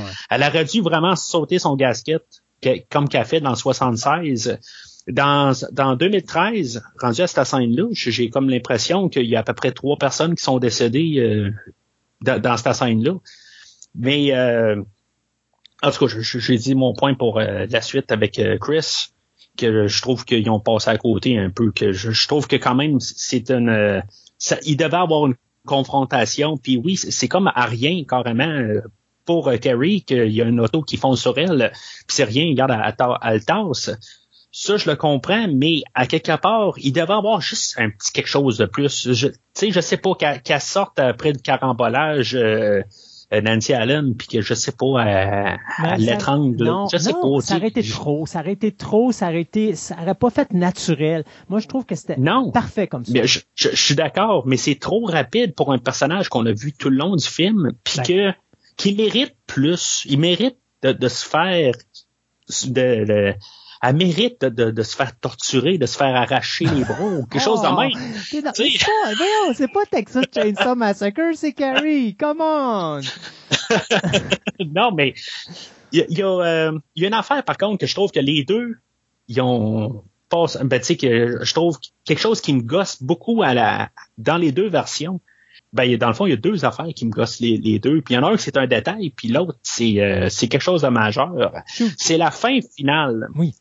Euh, je trouve que ça, ça, ça défait un peu ce que le film voulait faire.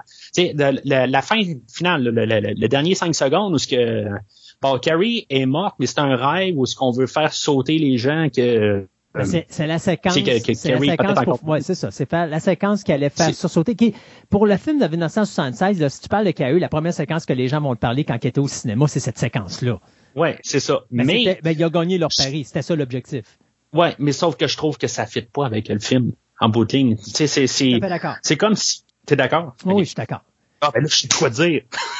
Non, non, mais je suis d'accord, mais ça veut pas dire que je trouve que, tu sais, autant la version soixante-seize, je trouve qu'elle avait un impact, autant la version deux mille treize, elle tombe à plat parce que je trouve que la version deux mille treize... Oui, elle tombe à plat et je trouve qu'elle a pas rapport là. Ouais. C'est, mais... je veux dire, c'est comme... Je, ça, ça détruit un peu qu'est-ce qu'il voulait faire avec le film. Tu sais, t'as, t'as Sue qui il est tout le temps... Euh, tu sais, qui, qui essaie de, de, de faire de, de, de, un peu de jouer dans la vie à Carrie, puis euh, il a redonné quelque chose, puis à la fin, ben tu sais, il est traumatisé. Mais tu sais, c'est juste qu'on veut rajouter un élément d'horreur, dans le fond, puis dernier, un, donner un dernier saut à l'auditoire, mais c'est ça, je trouve que ça va contre le film. Mais, c'est, c'est, mais, je veux dire, ça... mais ça l'a vendu des billets et c'était l'objectif, c'est de rapporter de l'argent. C'est un film, on l'a dit tantôt. Donc, euh, tu vois, tu, tu, tu, tu, tu dis souvent des choses pour des films, mais quand ils le font, tu chiales après. Voyons! Puis le détail que je disais qui, qui, qui me tombe euh, qui me tombe un petit peu sur, sur les nerfs, ben ça me tombe pas sur les nerfs, mais je me dis, elle arrive tout en sang à la maison. Puis après ça, ben la, la première affaire qu'elle fait, ben à part euh, chercher sa mère dans la maison, hein, elle va se couler un bain, puis elle va tout être là-dedans. Moi, je, je me dis, il y a quelque chose qui marche pas. Moi, je n'irai pas dans un bain, je prendrais une douche. Ouais, mais, euh, elle pourrait se mettre en petit bonhomme dans la douche qui. Euh, il y a pas de douche. Ouais, mais, il y a pas de douche. Hey, as-tu vu la maison, toi? Il n'y a pas de douche là-dedans. Voyons donc. C'est une vieille maison là qui coûte pas très cher à Margaret parce qu'elle n'a pas les moyens financiers de se payer euh, le luxe là. Alors, euh, tu sais, Carrie dort dans une chambre qui est au grenier là, quand même là. Faut... Il y en a pas de douche là-dedans. Voyons. C'est euh, pis... Et la scène que, que quand, quand elle rentre par contre puis qu'on voit Margaret en arrière de la porte, ouais. ça, euh, ça c'est clair que soixante-seize là, et... mais c'est, c'est... supérieur. Et c'est ce que je te disais tantôt, De Palma, oh, sa, sa réalisation dans ce film-là est impeccable. Il, tu vois qu'il s'amuse avec son auditoire, tu vois que tout, n'importe quoi qu'il fait, jusqu'au souper, qui, tu sais, le, quand tu prends le souper où Carrie annonce à sa mère, un, qu'elle s'en va au bal de finissant, puis que deux, elle a des pouvoirs télékinésiques, se fait devant une peinture du dernier souper de Jésus-Christ. C'est n'importe quoi au niveau visuel que tu vois dans Carrie est réfléchi. Et c'est ce que j'adore de la mise en scène du vers- de la version soixante-seize parce que De Palma, il a compris ce qu'il y avait entre les mains. Puis, ce que, tu sais, je vais dire souvent, les adaptations de Stephen King me tapent sur le système parce que c'est toujours des histoires de religion, puis des histoires de Dieu, puis de Satan, puis tout ça. Mais de la façon que De Palma l'amène, il nous baigne dans la religion sans nous la mettre d'en face. Je sais pas si tu comprends ce que je veux dire. Tu, ouais, n'en, ben, tu n'entends pas parler continuellement, mais visuellement, c'est toujours présent. Et c'est pas fatigant parce que c'est pas « Oh, Dieu a fait ci, puis oh, Dieu a fait... Oh, puis le Satan a fait ci, puis le Satan... » C'est... Ouais, mais c'est un peu un, le, le fond de l'histoire un peu aussi. Tu sais, il y, y a quelque chose qui, qui, qui marche dans la tête à... à Margaret, puis que, oui. tu sais, c'est important que ça, qu'il faut comprendre tout ça. Mais tu sais, tout ce qui, qui parle de religion dans le film, Margaret, elle l'a comme tout détourné, tu sais, c'est, c'est pas des vraies paroles là, non, non. dans la Bible. Là. C'est, c'est tout des, des choses qu'elle a adaptées puis qu'elle a, qu'elle a inventées, dans le fond, pour un peu prendre le contrôle sur euh, Carrie. Et d'où, la, et d'où la magie de Piper Laurie de s'arracher les cheveux, qui d'ailleurs a fait fréquer les gens au plateau de tournage, parce que quand elle faisait cette séquence-là, elle s'arrachait vraiment les cheveux, là. Fait que, tu sais, quand il était rendu à la quatrième ou cinquième séquence à tourner, là, qu'il se rendait compte qu'il y avait autant de cheveux sur sa tête qu'il y en avait par terre. Euh, mais, mais c'était ça le charme de, de Piper Laurie, c'est parce que Margaret White est une disjonctée. C'est une disjonctée religieuse. Et c'est là que moi, j'ai mon problème avec Julianne Moore, parce que Julianne Moore n'est pas une disjonctée religieuse, pas à ce niveau-là. Et autant l'extrême de Piper Laurie est, est vraiment évident dans la version du soixante-seize, non seulement par sa, sa prestation, de la prestation de Piper Laurie, puis vraiment ce qu'elle dégage, mais également par ses gestes dans le film, notamment quand Carrie arrive à la fin du film, puis qu'elle a foutu des bougies partout. Tu te demandes d'ailleurs aussi qu'elle les a pognées, mais en tout cas, il y en a partout des bougies. Il y a plus de... C'est comme si elle aurait fait sauter le breaker, puis toute la maison complète était éclairée juste avec des bougies. Ça a un impact incroyable. C'est ça même. Oui. Quand, quand, quand tu t'écoutes deux mille treize, oui. tu est-ce que tu t'as... tu fais tout de suite une comparaison ou tu essaies de te vider la tête du soixante-seize? En toute sincérité. Puis de juste l'écouter. Ouais. En toute sincérité, je commence le deux mille treize, puis après dix minutes, je suis plus capable. Je suis plus capable parce que je, je, moi, j'ai une version parfaite à ma gauche, qui est la version de soixante-seize. Mm-hmm. Puis là, on me, on me balance une tentative de faire un remake. Et Carrie, deux mille treize, est exactement la raison pourquoi je dis, quand tu as un film qui est parfait, tu y touches pas. Parce que si tu y touches, tu peux pas gagner. de faire un remake de Carrie de mille neuf cent soixante-seize. C'est la deuxième fois qu'on va l'essayer. C'est le deuxième échec, tant qu'à moi, qu'il va y avoir. Euh, parce qu'on n'est pas capable de... On peut pas surclasser Une, une perfection. Au même titre que si on voudrait faire Shining aujourd'hui, au même titre que si on voudrait faire un film comme Duel, comme, au même titre que si on voudrait faire, euh, faire une autre version de The Godfather, ce sont des films parfaits, ce sont des chefs-d'œuvre. Tu ne peux pas les refaire parce que tu ne seras jamais capable d'égaler ce qui a été fait, même si tu les mets au goût du jour. Et ça, c'est le reproche que je fais à des, à des remakes des fois. Tu peux faire un remake quand le film à l'origine n'est pas bon ou qu'il y a de la place à amélioration. Il y a aucune... ouais, mais ça, on fait pas ça. C'est rare. Non, non je ça. sais, mais tu, tu penses que tu vas être d'accord avec moi qu'il n'y a pas de place à amélioration pour la, mille neuf cent soixante, la version mille neuf cent soixante-seize dans le non. tout. Parce que la mais version le, le but, c'est de, est parfaite. Le, le but, c'est de quand même ramener le film. C'est juste à un nouvel auditoire pour qu'on comprenne c'est quoi le prends, film. Prends le film de Et... soixante-seize, mets-le dans une salle de cinéma, puis sais-tu quoi? Les jeunes vont s'y faire, là, mais ils vont accrocher autant que la, ça aurait été fait aujourd'hui parce que, y a, à part les effets qui sont faits en numérique, que ça a l'air d'être fait en numérique, puis ça matche pas, puis c'est juste pas beau à regarder parce qu'ils sont mal faits, les effets numériques, là. Tant qu'à mm-hmm. ça, j'aime mieux la version de Carrie qui est plus réaliste, puis que vraiment, t'as pas en aucun moment l'impression que les effets spéciaux t'y voient aller. Le visuel mais... est parfait dans Carrie, là. Mais si tu regardes quand même le, le, le film, puis tu sais, tu euh, quand même, je comprends que on, on parle de, tout le temps de versus tout ça, mais quand on, on combat, c'est comme deux films là, un contre l'autre. Euh, des fois, je, je me dis, il faut quand même regarder le film, tu sais, en oubliant l'autre, puis regardant qu'est-ce que lui veut apporter.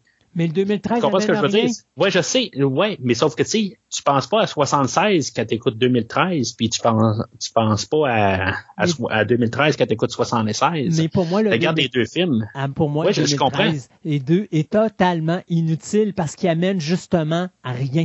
Ouais, mais en regardant les films juste pour ce qu'ils sont en eux. Moi, je te dirais, quand je, j'écoute, juste... mettons que j'écoute juste le deux mille treize puis j'oublie le cent seize. Je suis pas mm-hmm. capable d'embarquer dans le deux mille treize parce que les personnages ne correspondent pas à la réalité. Alors, euh, l'actrice principale qui fait Carrie, elle est pas dedans. L'actrice qui fait Margaret White, elle est pas dedans. À part l'actrice qui fait le prof, je trouve que il y a peut-être l'actrice qui fait Sue qui est quand même correcte, mais dans l'ensemble, la mise en scène de ce film-là n'est pas adéquate. Je trouve qu'elle a été moffée sur toute la ligne parce que la mise en, la réalisatrice de ce film-là, elle n'a pas compris ce qu'elle avait entre les mains. Ça aurait pris une autre réalisatrice ou un autre réalisateur, ça aurait pris quelqu'un d'autre à sa place, quelqu'un qui aurait compris le, process, le processus, qui aurait compris ce qu'il y avait entre les mains, qui ne serait pas tombé dans de la facilité comme ça a été le cas avec Carrie deux mille treize parce que c'était un film facile. C'était un film facile, oui. Carrie deux mille treize. Il y a, il y a rien de recherché, c'est juste, on y va sur le basic, puis euh, là, je fais un film parce que je veux aller chercher le chèque de paye. Moi, c'est ça l'impression que j'ai en regardant Carrie deux mille treize. Puis d'ailleurs, faut croire que c'est un petit peu ça qui a dû se passer aussi du côté d'Hollywood parce que ça va être le dernier film de Kimberly Peirce parce qu'elle n'a jamais refait de film pour le cinéma après cette euh, après sa version de deux mille treize. Euh. Puis c'est pourtant dommage parce que c'était pas une mauvaise réalisatrice. Là. Elle a quand même fait des, go- des bons films là, avant ça, là. Tu sais, c'est quand même ouais, je pense que c'est, c'est Boys Don't Cry. Boys Don't Cry, ouais, c'est ouais. ça. Fait que tu sais, c'est, c'est pas, le, c'est pas une mauvaise réalisatrice, mais elle s'est pété la gueule là-dessus tant qu'à moi. Euh, tu sais, j'essaie de lancer plus euh, des bonnes choses sur le deux mille treize. Euh, mais il y a des affaires que je trouvais quand même qu'ils ont passé à côté du deux mille treize aussi. Euh, tu sais, justement, en le mettant au goût du jour, euh, on va avoir juste utilisé comme YouTube, comme pour euh, juste comme dire qu'on est en deux mille treize puis qu'on n'est pas en soixante-seize.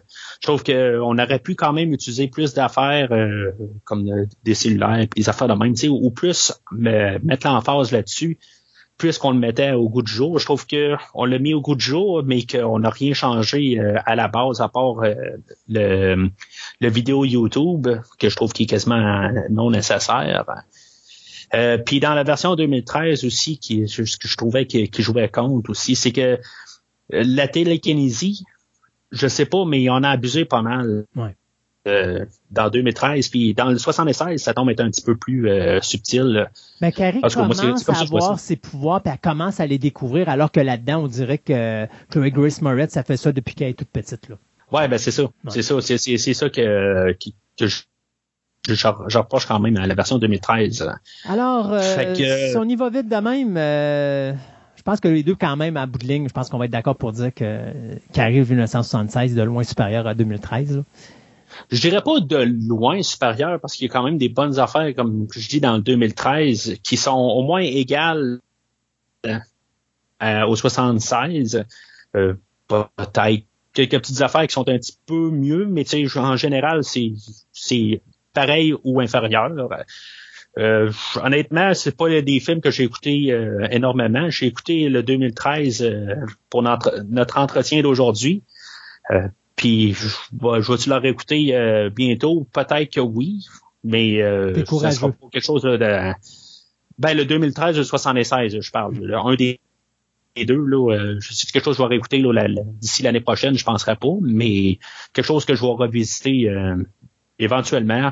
Ça va probablement peut-être être les deux, euh, une à la suite de l'autre, juste pour, euh, pour le fun de le faire, mais euh, c'est sûr que ça reste que le film de soixante-seize reste euh, supérieur. Euh, Moi, je te dirais, soixante-seize, il est en haut de la Tour Eiffel. deux mille quatorze, il est six pieds en dessous. Je parle de la Tour Eiffel. Bon, en tout cas.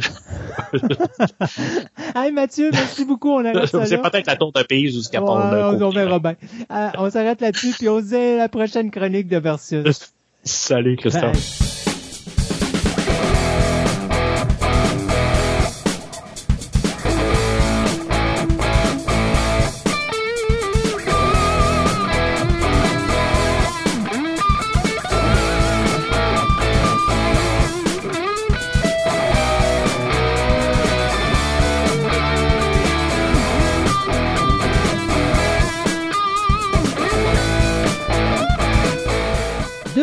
À cette chronique favorite où on parle des créations sur Internet, que ce soit cinéma, que ce soit podcast, que ce soit plein de choses que nos compétiteurs amicaux s'amusent à produire, eh bien nous, on s'amuse à les encourager. Bonjour Sébastien.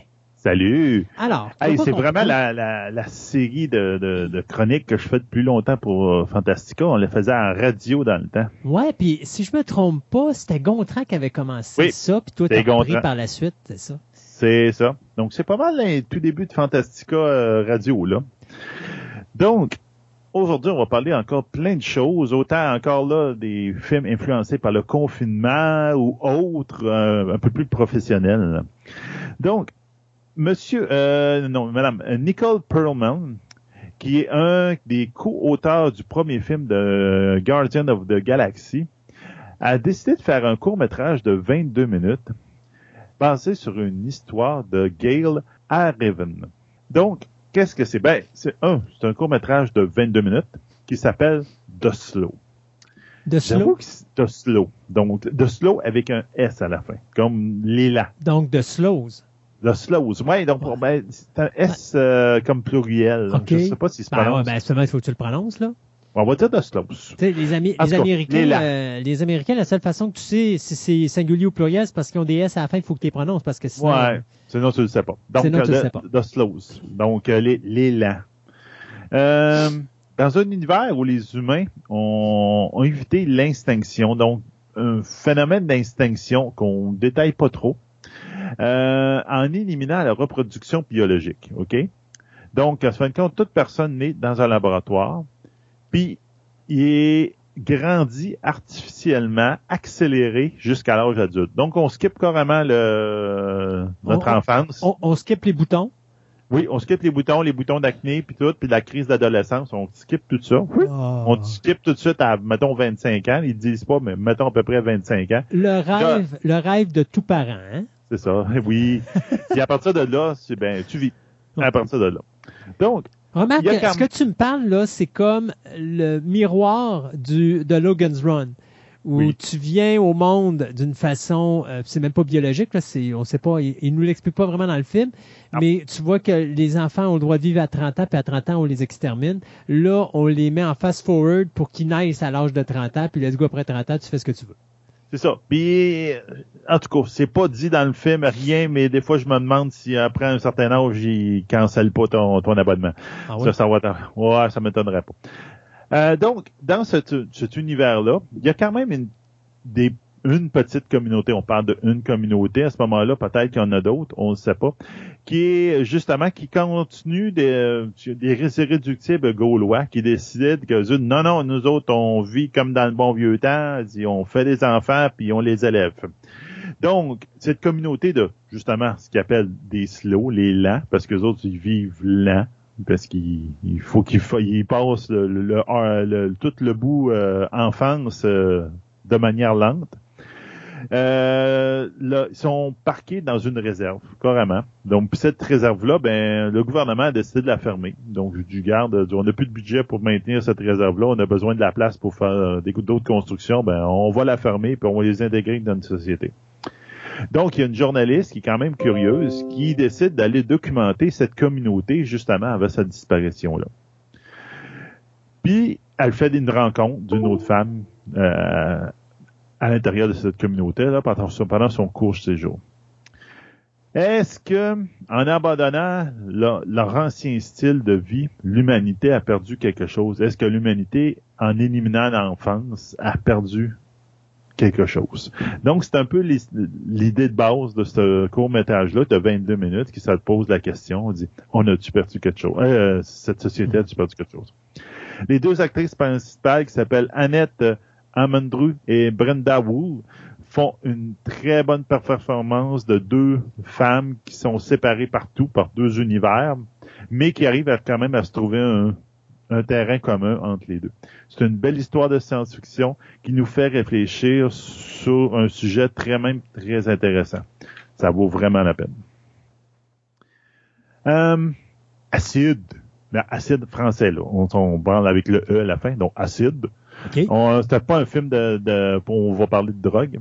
C'était un film de... On parle de, on parle de xénomorphe. De xénomorphe. Non, ah, malheureusement. Ben, comment? Tu parles pas de, tu parles pas de drogue, vrai. Automatiquement, tu parles d'un xénomorphe? Ah, c'est sûr.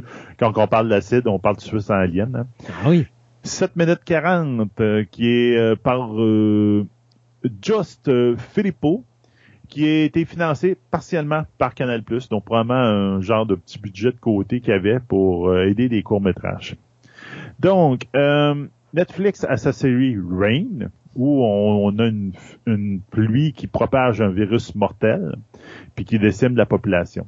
Dans ce film-là, acide, on voit nos pluies acides, mais multipliées par cent, même par mille. OK?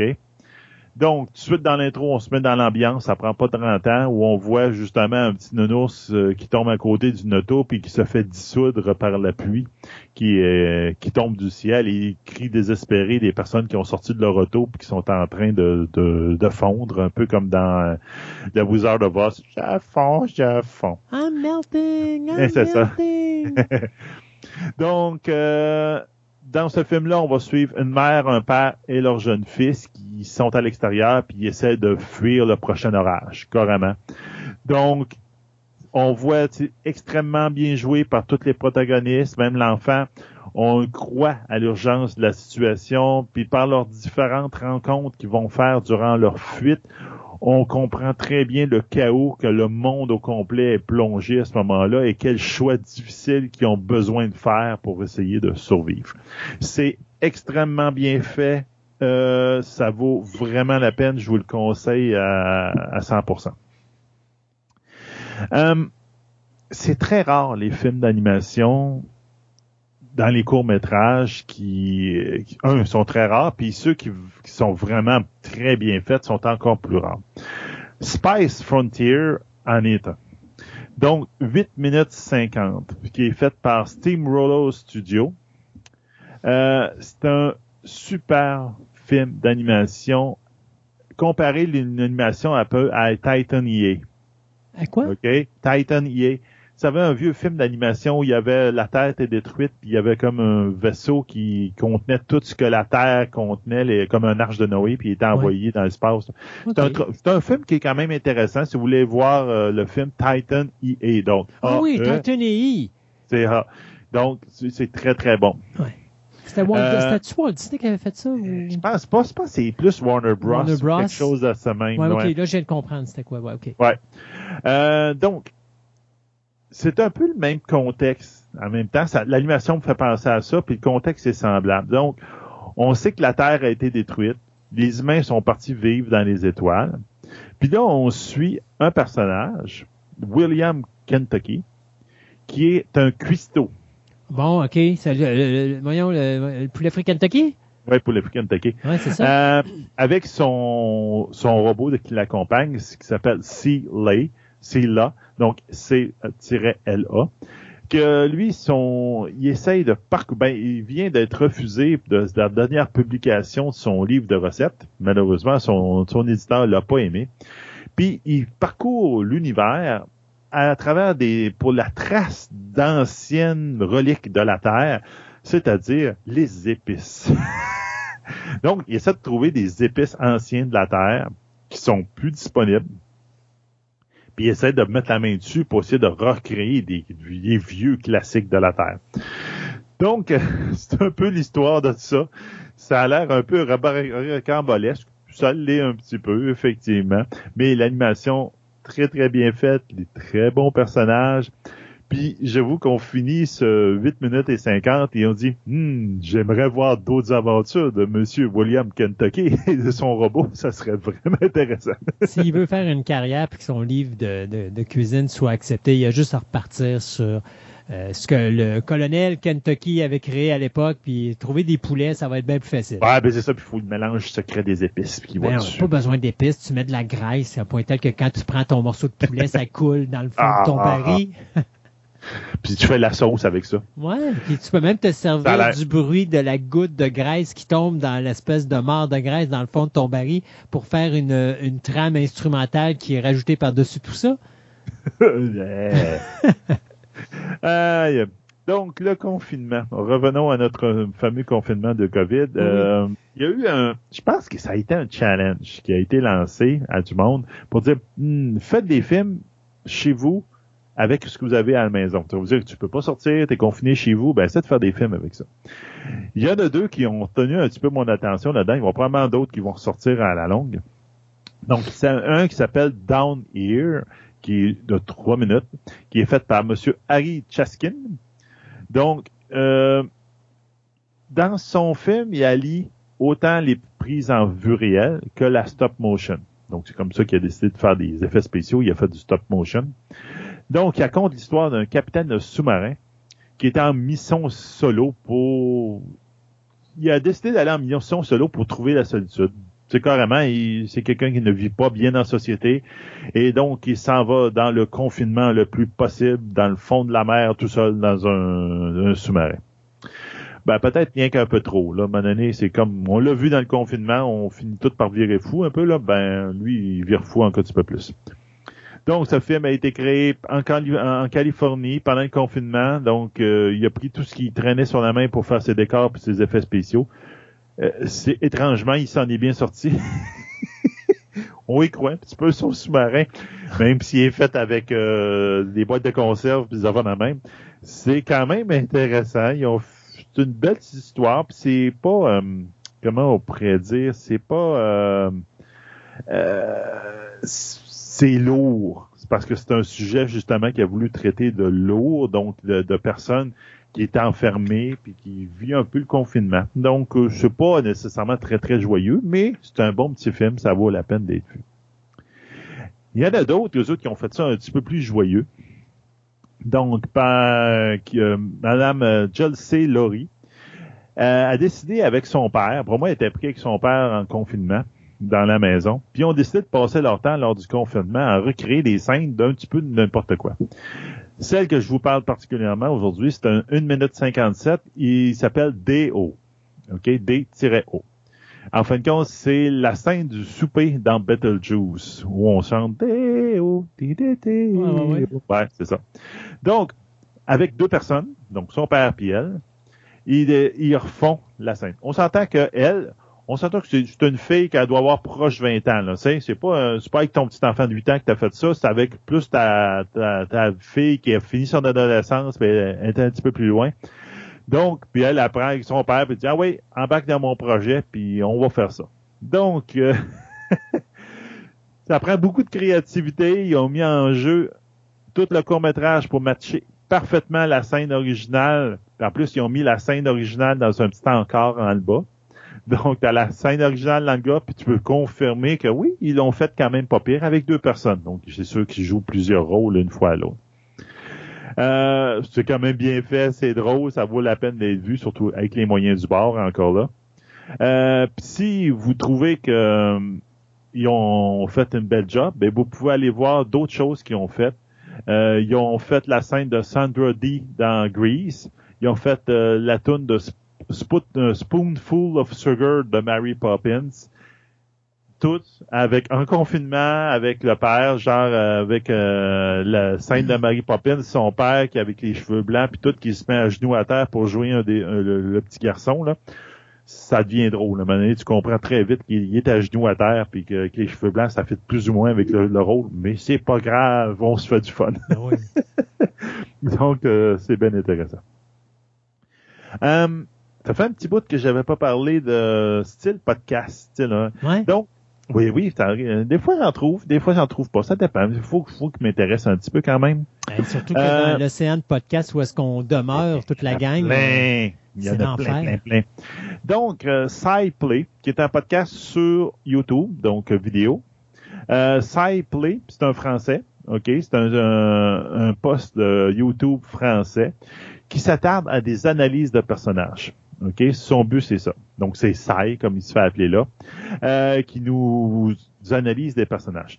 Il, euh, il s'intéresse principalement à la série Kaamelott. Justement, il parle un peu du film dernièrement, et cetera. Mais aussi, il va faire du Harry Potter puis d'autres choses, ok? Donc, le, le but, ici, qu'il prend un personnage, puis il en parle.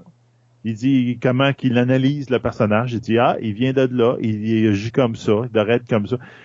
C'est, il y a une bonne analyse. Il y a des très beaux commentaires sur des personnages. Euh, c'est, il arrive à faire quelque chose d'intéressant s'il impose pas sa vue, comme il dit, hey, si vous voulez mettre des, euh, des avis dans le bas, mettez-les, puis on va s'en reparler. Puis effectivement, des fois, il y a tellement d'avis sur quelque chose, puis tu dis, regarde, j'ai refait quelque chose, j'ai réévalué ma position, voici ma nouvelle position sur ce personnage-là.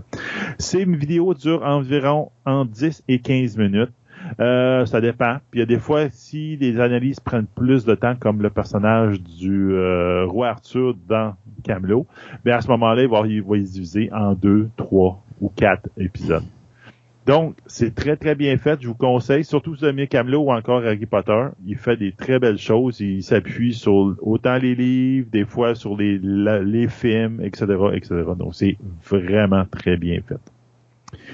Parlons de Kaamelott. On va parler d'un, d'un court-métrage à venir. Il n'est pas encore sorti. Qui s'appelle Brocéliade. Qu'est-ce que c'est Brocéliade? Ben, c'est un projet de web-série qui va être, euh, qui a été financé par Ulule. Ulule, qu'est-ce que c'est? C'est euh, l'équivalent de Kickstarter en France, ou du coup, un des équivalents de Kickstarter en France. Il a atteint son objectif à cent treize pour cent, donc il est financé. Il devrait être bon pour voir le jour. Qu'est-ce que c'est exactement le projet Ulule? Ben, pas Ulule, excusez-moi, Brocéliande. C'est, euh, c'est un hommage à la saison un de Kaamelott de, de, de Monsieur Astier, qui va représenter à l'intérieur les pauvres créatures qui opposent les, qui s'opposent aux chevaliers de la table ronde durant leur quête du Saint Graal. Donc, en fin de compte, c'est quand que, on se rappelle dans la première saison, euh, de Kaamelott, contrairement à la dernière saison, que c'est quasiment une heure par épisode. Dans la première saison, c'était plus, gros max cinq minutes, pas, euh, un épisode. Euh, il y avait quelques épisodes où tu voyais se promener dans des donjons, à essayer de retrouver des trésors ou essayer de chercher le Graal. Puis là, t'entendais les gobelins en back, euh, c'est en arrière plan, puis tu les voyais jamais à l'écran, mais tu savais qu'il avait, il était là, puis qu'il allait se battre contre eux autres, tu sais. Ben, ils ont décidé de prendre, justement, c'est quoi qui se passe de ces créatures-là quand ils se battent contre les, euh, les gens de, de, de Kaamelott, du château de Kaamelott. Donc, c'est quand même intéressant comme point de vue. Ça peut faire quelque chose de très drôle. Ils veulent faire exactement dans le même timbre humoristique que la série de Kaamelott. Puis même, ils ont été capables de s'attacher au projet des acteurs secondaires de la série originale, soit Beau Gaultier et euh, Carmoal, euh, de, excusez, Beau Gaultier de Carmoal, ouf, et Guillaume Briat, qui sont deux acteurs qui ont apparu dans la série comme des rôles secondaires. Le but est de faire huit épisodes d'environ cinq minutes chaque, qui sont déjà tous écrits. Euh, puis certains épisodes de Brocéliade vont suivre un épisode précis de Kaamelott, d'autres vont être un petit peu comme intercalés entre les épisodes. Ça reste d'être intéressant, le projet est bien, c'est des fans de la série, donc ça peut être bien intéressant de voir qu'est-ce qu'ils vont faire avec ça. Ah, on parlait tantôt de M. dans le sous-marin. Ouais. Ben, euh, y en a d'autres qui font ça, autre, pas, pas nécessairement parce qu'ils sont, sont, font virer fou à cause du confinement, mais c'est parce que c'est un choix. Ils décident de faire du recyclage dans leurs films. Donc, entre autres, on a Alien, The Low Budget Remake, qui, ça, qui dure quatre minutes cinquante et un, qui est faite par, attendez-vous bien, Cardboard Movie Corporation, c'est-à-dire des, euh, les, euh, la compagnie des, du carton. Ouais. Donc, on peut dire ça de même, là. Cardboard, je pense que c'est ça, du, du, ouais, euh, du carton gaufré, carton gaufré, je pense qu'on appelle ça en français. Donc, dans ce court-métrage de quatre minutes cinquante et un, cinquante-neuf, ils vont reprendre l'essentiel du film Alien, donc toutes les scènes principales. Donc, tu sais, que vous allez écouter ce petit court-métrage-là, je dis, c'est beau, j'ai vu l'essentiel du, du film. Tu sais, comme j'ai tous les points forts, j'ai tout vu en quatre minutes cinquante-neuf. C'est pas drôle de résumer un film de même, mais c'est pas grave. Euh, ils vont filmer ça dans leur salon avec des décors de carton.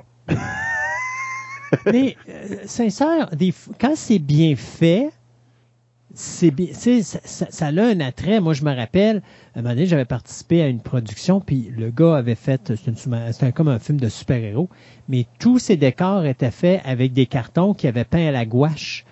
Et ça donnait vraiment un effet semi-cartoon, mais en gardant le style des euh, des vieilles des vieux serials des années vingt et des années trente. C'est totalement débile ce qu'il avait fait. Fait que tu sais, tu prends le temps de sortir tes décors là, puis ça fait un look qui est incroyable. Là. Ça, n'importe quelle qualité, n'importe quel produit que tu utilises, tant que tu le fais avec une certaine qualité en arrière, là, ça va te donner un beau produit. Là.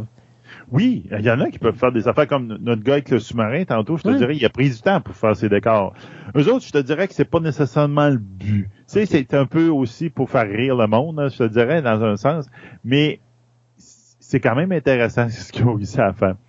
Donc, euh, ils s'en sortent quand même très bien avec leur carton. Euh, c'est vraiment drôle de voir comment ils reprennent certaines clés, euh, cinq clés du film avec les moyens du bord.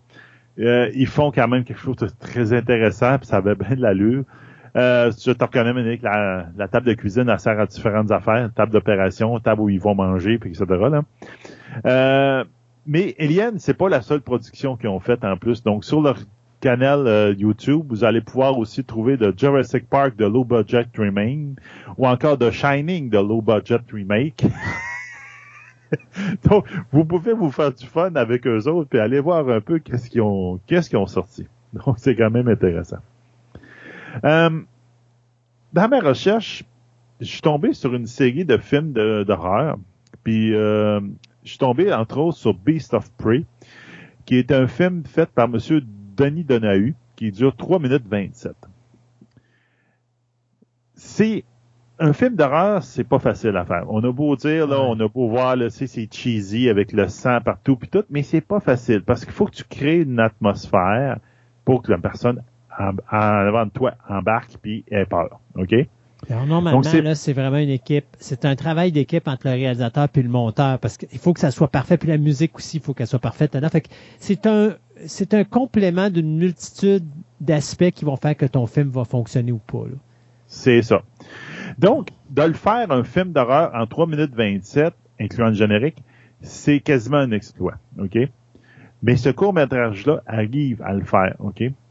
Dans ce court-métrage-là, tu vois une, une femme qui rentre dans une espèce de... T'es tout de suite établi que t'es dans un chalet. La femme rentre dans la, la salle de bain du chalet. On s'entend qu'elle n'est pas large, la salle de bain du chalet, là. Puis, tu sais qu'elle est poursuivie par quelque chose. Puis là, elle essaie de trouver quelque chose pour se défendre autour, puis il y a quelque chose qui frappe à la porte. Donc, ça prend vraiment pas longtemps. T'es mis dans l'ambiance, tu comprends qu'il y a quelque chose qui court après, tu sais pas quoi, il y a quelque chose. C'est bien acté. Euh, les quelques effets spéciaux, très peu d'effets spéciaux, beaucoup du côté pratique, sont assez impressionnants pareil. Puis, je lève mon chapeau à M. Donahue pour juste avoir été capable dans cette, cette espèce de cagibi, de garde-robe, de toilette, de chalet, d'avoir été de, capable de tourner les scènes qu'il a faites. C'est assez impressionnant pour ça. Là, tu, tu te demandes où c'est qu'il a placé la caméra versus le miroir. Là, c'est assez impressionnant. Donc, Je me suis dit, hm, c'est qui ce monsieur Donahue-là? Je vais regarder s'il a fait d'autres choses. Et effectivement, il a fait d'autres choses quand même intéressantes aussi. Il a fait un, un court-métrage qui s'appelle Moonlight Man. Donc, le, l'homme euh, de, du clair de lune, on peut dire. Donc, encore là, en deux minutes quarante-deux, plus court que l'autre, il arrive tout de suite à nous mettre dans une atmosphère stressante en très, très, très peu de temps. Donc, dans ce court-métrage-là, on va suivre une jeune femme qui est anxieuse parce qu'elle se rend à son auto chez dans un stationnement en pleine nuit, puis elle a l'impression d'être suivie. Donc, on va tout de suite, on embarque tout de suite dans le stress de la femme, et cetera. Donc, si on, on dirait qu'il y a quelqu'un euh, qui, qui la surveille, qu'elle voit, la personne a des longs doigts. Puis en plus, euh, le stress augmente dès qu'elle échappe ses clés de l'auto à terre, il faut qu'elle les ramasse en, en se penchant à terre. Donc, on voit tout de suite un genre de stress, et cetera. C'est très bien fait. C'est numéro un.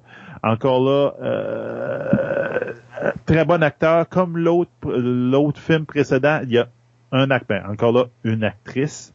C'est pas la même. Qui, c'est elle qui tient tout le film sur ses épaules. On met tout de suite en ambiance très rapidement. Puis tu dis que hmm, le personnage qui la, qui la surveille est intéressant. C'est le monsieur Moonlight, Moonlight Man. Donc, là, tu dis, ça serait intéressant de voir d'autres choses. Mais le, le monsieur Danu s'est dit la même affaire. Donc, il a fait Moonlight Man deux. Donc, le, une suite qui dure cette fois-là quatre minutes vingt-six. Là, on se retrouve encore dans un stationnement, mais un stationnement, cette fois-là, souterrain, où tu vois un homme qui est en train de... Tu comprends qu'il est en train de se préparer de faire un cambriolage ou un hold-up, quelque chose de même, parce que il est en train de mettre sa cagoule, il est bien stressé, il va mettre sa cagoule, puis ça fait de même. Puis là, il y a une femme qui passe pas loin de lui, il se cache, là, puis, puis en fin de compte, oh, la femme se fait enlever. Puis, oh, est-ce que le Moonlight Man n'est pas loin, puis est-ce qu'il va déroger de son pattern qui attaque des femmes? Donc, c'est quand même très bien, ça fait la job. Il, euh, t'as pas besoin de, de très longtemps pour être dans l'ambiance. Donc, ça peut être vraiment intéressant d'aller voir ça. Je vous les conseille fortement. Puis, on va en sortir un tout dernier, qui est la nouvelle compagnie que j'ai trouvée, qui s'appelle Omoletto, que... Un, long, un court-métrage qui s'appelle The Occupant, qui est euh, huit minutes cinquante-trois. Donc, dans ce court-métrage-là, on, on découvre euh, que les Russes ont la certitude qu'il existe des U F O, donc des ovnis existent. Tellement qu'ils ont construit une flotte de quinze drones avec un du... Euh, et on, euh, avec l'énergie nucléaire pour pouvoir qu'ils restent tout le temps dans les airs, pour les attirer et les capturer. Donc, c'est carrément, il y a des drones qui sont à, au-dessus du, euh, du territoire russe, puis ils attendent qu'il y ait un U F O qui soit détecté, puis les autres, ils vont, puis ils disent leur but, c'est de les intercepter. Souvent avec un, un pulse de, de électromagnétique pour essayer de les disable. Donc, là, t'as, t'as, OK, parce que là, tu parles en français, oui. Pas en anglais, là. Un pulse, oui, donc c'est un... un, un... Euh, euh, ben, c'est, on a, euh, comment on pourrait appeler ça? Un, euh, une, une impulsion électromagnétique, okay. pour, impulsion... Dé- pour, pour euh, détruire l'électronique. OK. C'est un peu ce qu'on peut utiliser présentement, là. Ça, ça existe déjà, cette arme-là. Là. OK. Euh... Donc, ce court-métrage-là, particulièrement, ça da, euh, s'attarde une, à une jeune pilote de drone qui est finalement une chance d'accomplir sa mission, parce qu'on s'entend qu'il ne doit pas atterrir souvent, des U F O, même euh, même en Russie, là, donc ils doivent attendre bien longtemps, les pilotes. Donc, là, elle a finalement un ovni qui est détecté, puis elle peut finalement accomplir sa mission, mais ça va peut-être pas tourner comme on pense. C'est encore là, c'est extrêmement bien fait comme court-métrage, c'est semi-pro avec des très bons acteurs, un décor capoté, super bien, tu, tu y crois, de la petite cabine de pilotage de drone, tu y crois, ça a l'air de bien fait. C'est c'est comme vous, on, j'avais dit au précédent euh, chronique que j'avais faite, Omeletto, il va falloir les surveiller, c'est le Dost, d'un autre Dost qui est en train de se développer.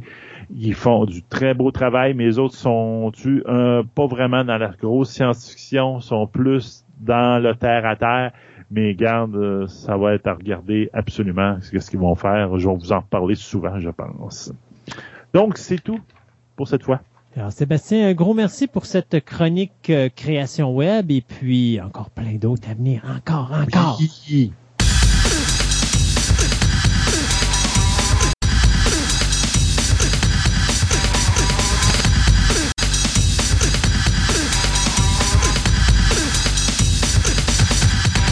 Ce segment de nouvelles vous est présenté par Vidéo Centre-Ville, le plus grand club vidéo répertoire de la ville de Québec. Vous aimez les monstres en caoutchouc, les fourmis géantes, les films espagnols, les sous-titres, les grands classiques. Une vaste sélection de D V D de tout genre disponible sous un même toit, soit au deux cent trente Marie de l'Incarnation, Québec, ou encore vous visitez leur site web à vidéocentreville point com.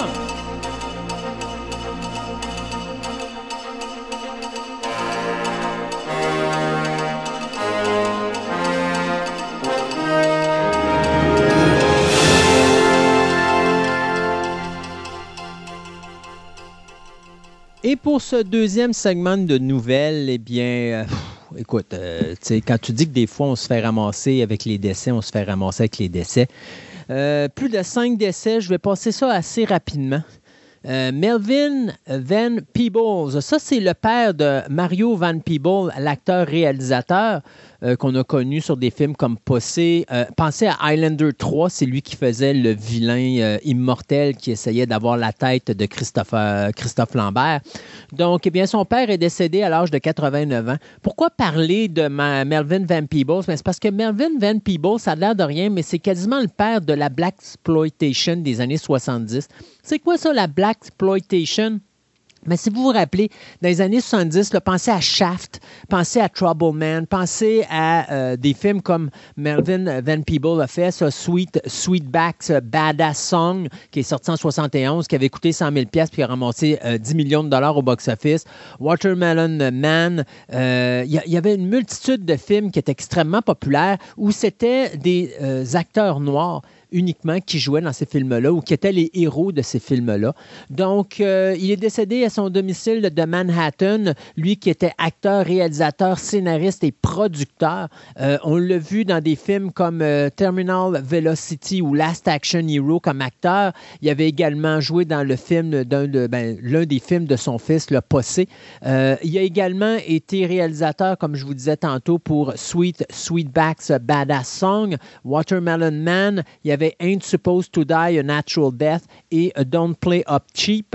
Euh, il y avait également euh, d'autres films qu'il avait fait. Chose importante, c'est que son décès survient quelques jours seulement avant que le New York Film Festival ne célèbre le cinquantième anniversaire de son film, justement, Sweet, Sweetback Badass Song, euh, qui est reconnu comme étant le film qui a parti la Blaxploitation. Donc, euh, un gros départ pour le domaine du cinéma, M. Van Peebles. Du côté de la France, eh bien, la comédienne française Anna Gaylor est, nous a quittés, elle également, euh, à l'âge de quatre-vingt-neuf ans.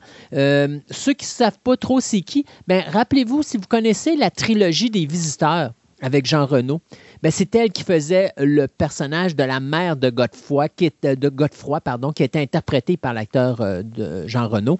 Euh, on l'avait vu aussi dans la trilogie Le cœur des hommes. On l'avait vu aussi également dans Pause Café. Donc, toujours une femme qu'on associe à être la mère de quelqu'un. Ben, c'est un gros morceau qui part du côté du cinéma français. Un réalisateur sud-africain du nom de Roger Mitchell est décédé à l'âge de soixante-cinq ans d'une façon très soudaine. Ça, ça a été le coup à Hollywood, euh, je te dirais, dans les deux dernières semaines parce que personne n'a vu venir ça.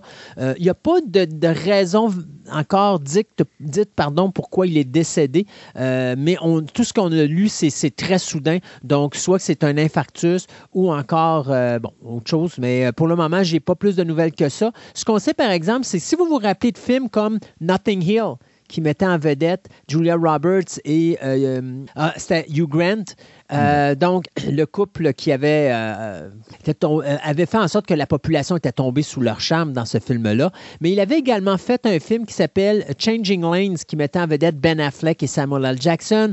On avait vu les réalisations euh, également de films comme My Cousin Rachel, qui mettait en vedette Rachel Wise, ou encore Enduring Love, qui mettait en vedette l'époux de cette dernière, soit Daniel Craig. On avait également des films comme Hyde Park on the Hudson, Blackbird, ou encore The Duke, euh, ou aussi The Mother, qui étaient des films très populaires. Donc, euh, Monsieur euh, Mitchell, qui décède très rapidement et soudainement à l'âge de soixante-cinq ans. Deux autres décès rapidement. Willie Garson, l'acteur qu'on a vu dans des séries comme Sex and the City, N Y P D Blues, Stargate S G one, Quantum Leap, Friends, Monk, Ally McBeal, euh, mm-hmm. Family Ties. Donc, c'est un gros morceau. Au cinéma, oui. on l'avait vu dans des films comme euh, Being John Malkovich, Groundhog Day, There's Something About Mary. Euh, on avait vu également Soap Dish, uh, Things You Do in Denver When you, uh, You're Dead, Black Sheep. Enfin, c'est un grand comédien. Il est décédé à l'âge de cinquante-sept ans après euh, lui qui a perdu son combat contre le cancer. Donc, euh, M. Garson n'est plus des nôtres. Et finalement, euh, si vous vous rappelez Saturday Night Live, le gars qui faisait régulièrement les nouvelles, euh, donc le anchor, comme on appelle ça, euh, Norm Macdonald vient de euh, malheureusement décéder à l'âge de soixante et un ans après avoir également perdu sa guerre qu'il menait depuis neuf ans contre le cancer. Alors, euh, Macdonald, on l'avait vu dans des séries télé comme Skylander Academy, euh, A Minute, A Minute pardon, with Stan Hooper ou The Last Comic Standing. Et au cinéma, on l'avait vu dans The People versus Larry Flint, Docteur Doolittle, Deuce Bigelow, euh, Mel Gigolo ou encore Funny People, donc l'acteur qui nous quitte à l'âge de soixante et un ans. On sent, ben moi, j'ai écouté, euh, j'ai commencé à écouter le, son Foundation qui est oui. sorti sur Apple. Euh, je suis, je suis ambigu encore, mais bon, c'est rien que deux épisodes, les deux premiers ouais, qui ont ça. sorti là. On va voir à la fin. C'est parce que la série, moi, moi c'est, un, c'est des livres cultes quasiment que j'ai. Là. Moi, c'est dans mes livres préférés. Puis, c'est une série de livres qui était possiblement pas adaptable. Tu sais, donc, c'est... Euh, c'est Est-ce que Morgan Freeman est encore fallu... là? Euh, non, je l'ai pas vu adapter. OK.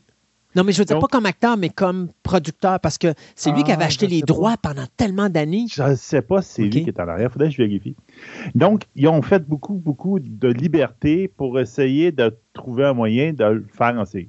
On verra bien. Là, euh, ces, ces libertés-là, j'ai hâte de voir ce qu'ils vont aller avec ça. Là, mais bon, ça, c'est une chose. Donc, l'autre gros, gros morceau qu'on va avoir à la télévision, sur, sur, cette fois-là sur Amazon Prime, ça va être le fameux, la fameuse série « Seigneur des Anneaux ». En ce moment, très bonne nouvelle pour tous les amateurs du Seigneur des Anneaux. Oui. Il y a des très, très, très gros pourparlers pour que Howard Shore, donc celui qui est la personne qui avait fait les trames sonores des, des six films de, de Peter Jackson, soit impliqué dans le projet. Je pense que c'est une excellente idée. Est-ce qu'il va faire juste l'intro? Est-ce qu'il va faire la trame sonore au complet de la série? Ça, pour le moment, on ne le sait pas, mais tu sais, il y a des pourparlers pour voir. Ça serait... J'avoue que ça serait extrêmement intéressant d'au moins avoir la facture musicale du Seigneur des Anneaux qui était mais excellente. Ben, c'est c'est l'œuvre de la carrière d'Howard Shore, parce que si hey, vous connaissez oui. Howard Shore, euh, rappelez-vous les premiers films de Cronenberg au niveau... C'est drôle, hein? J'ai toujours, je prends toujours un exemple de Howard Shore pour voir à quel point le, la musique de film modifie. À l'époque des années soixante-dix quatre-vingt, Howard Shore faisait de la musique d'ambiance pour le cinéma. Et les autres compositeurs de films faisaient de la musique thématique. Aujourd'hui, on fait de la musique d'ambiance au cinéma. Et lui fait de la musique thématique. thématique. Alors, il, y a, il, y a comme, il est comme toujours à l'opposé du système. Alors, euh, mais tu sais, ça a quand même pris Peter Jackson pour pousser Howard Shore à nous donner la qualité de musique. Là, Peter Jackson n'est pas là. Alors, j'ai hâte de voir s'il va encore pousser aussi loin la qualité de la musique euh, de la série Lord of the Rings. Mais c'est sûr et certain que de prendre Howard Shore, ça peut donner le droit d'utiliser ces musiques qu'il a fait également pour les films. Donc, de ramener oui. une certaine... Euh, je dirais, qualité historique musicale. Ou qualité musicale, ouais. ou un historique musical qui, qui lirait un peu au film. Ça exact. Pourrait être très intéressant. Non, ça va être, oui.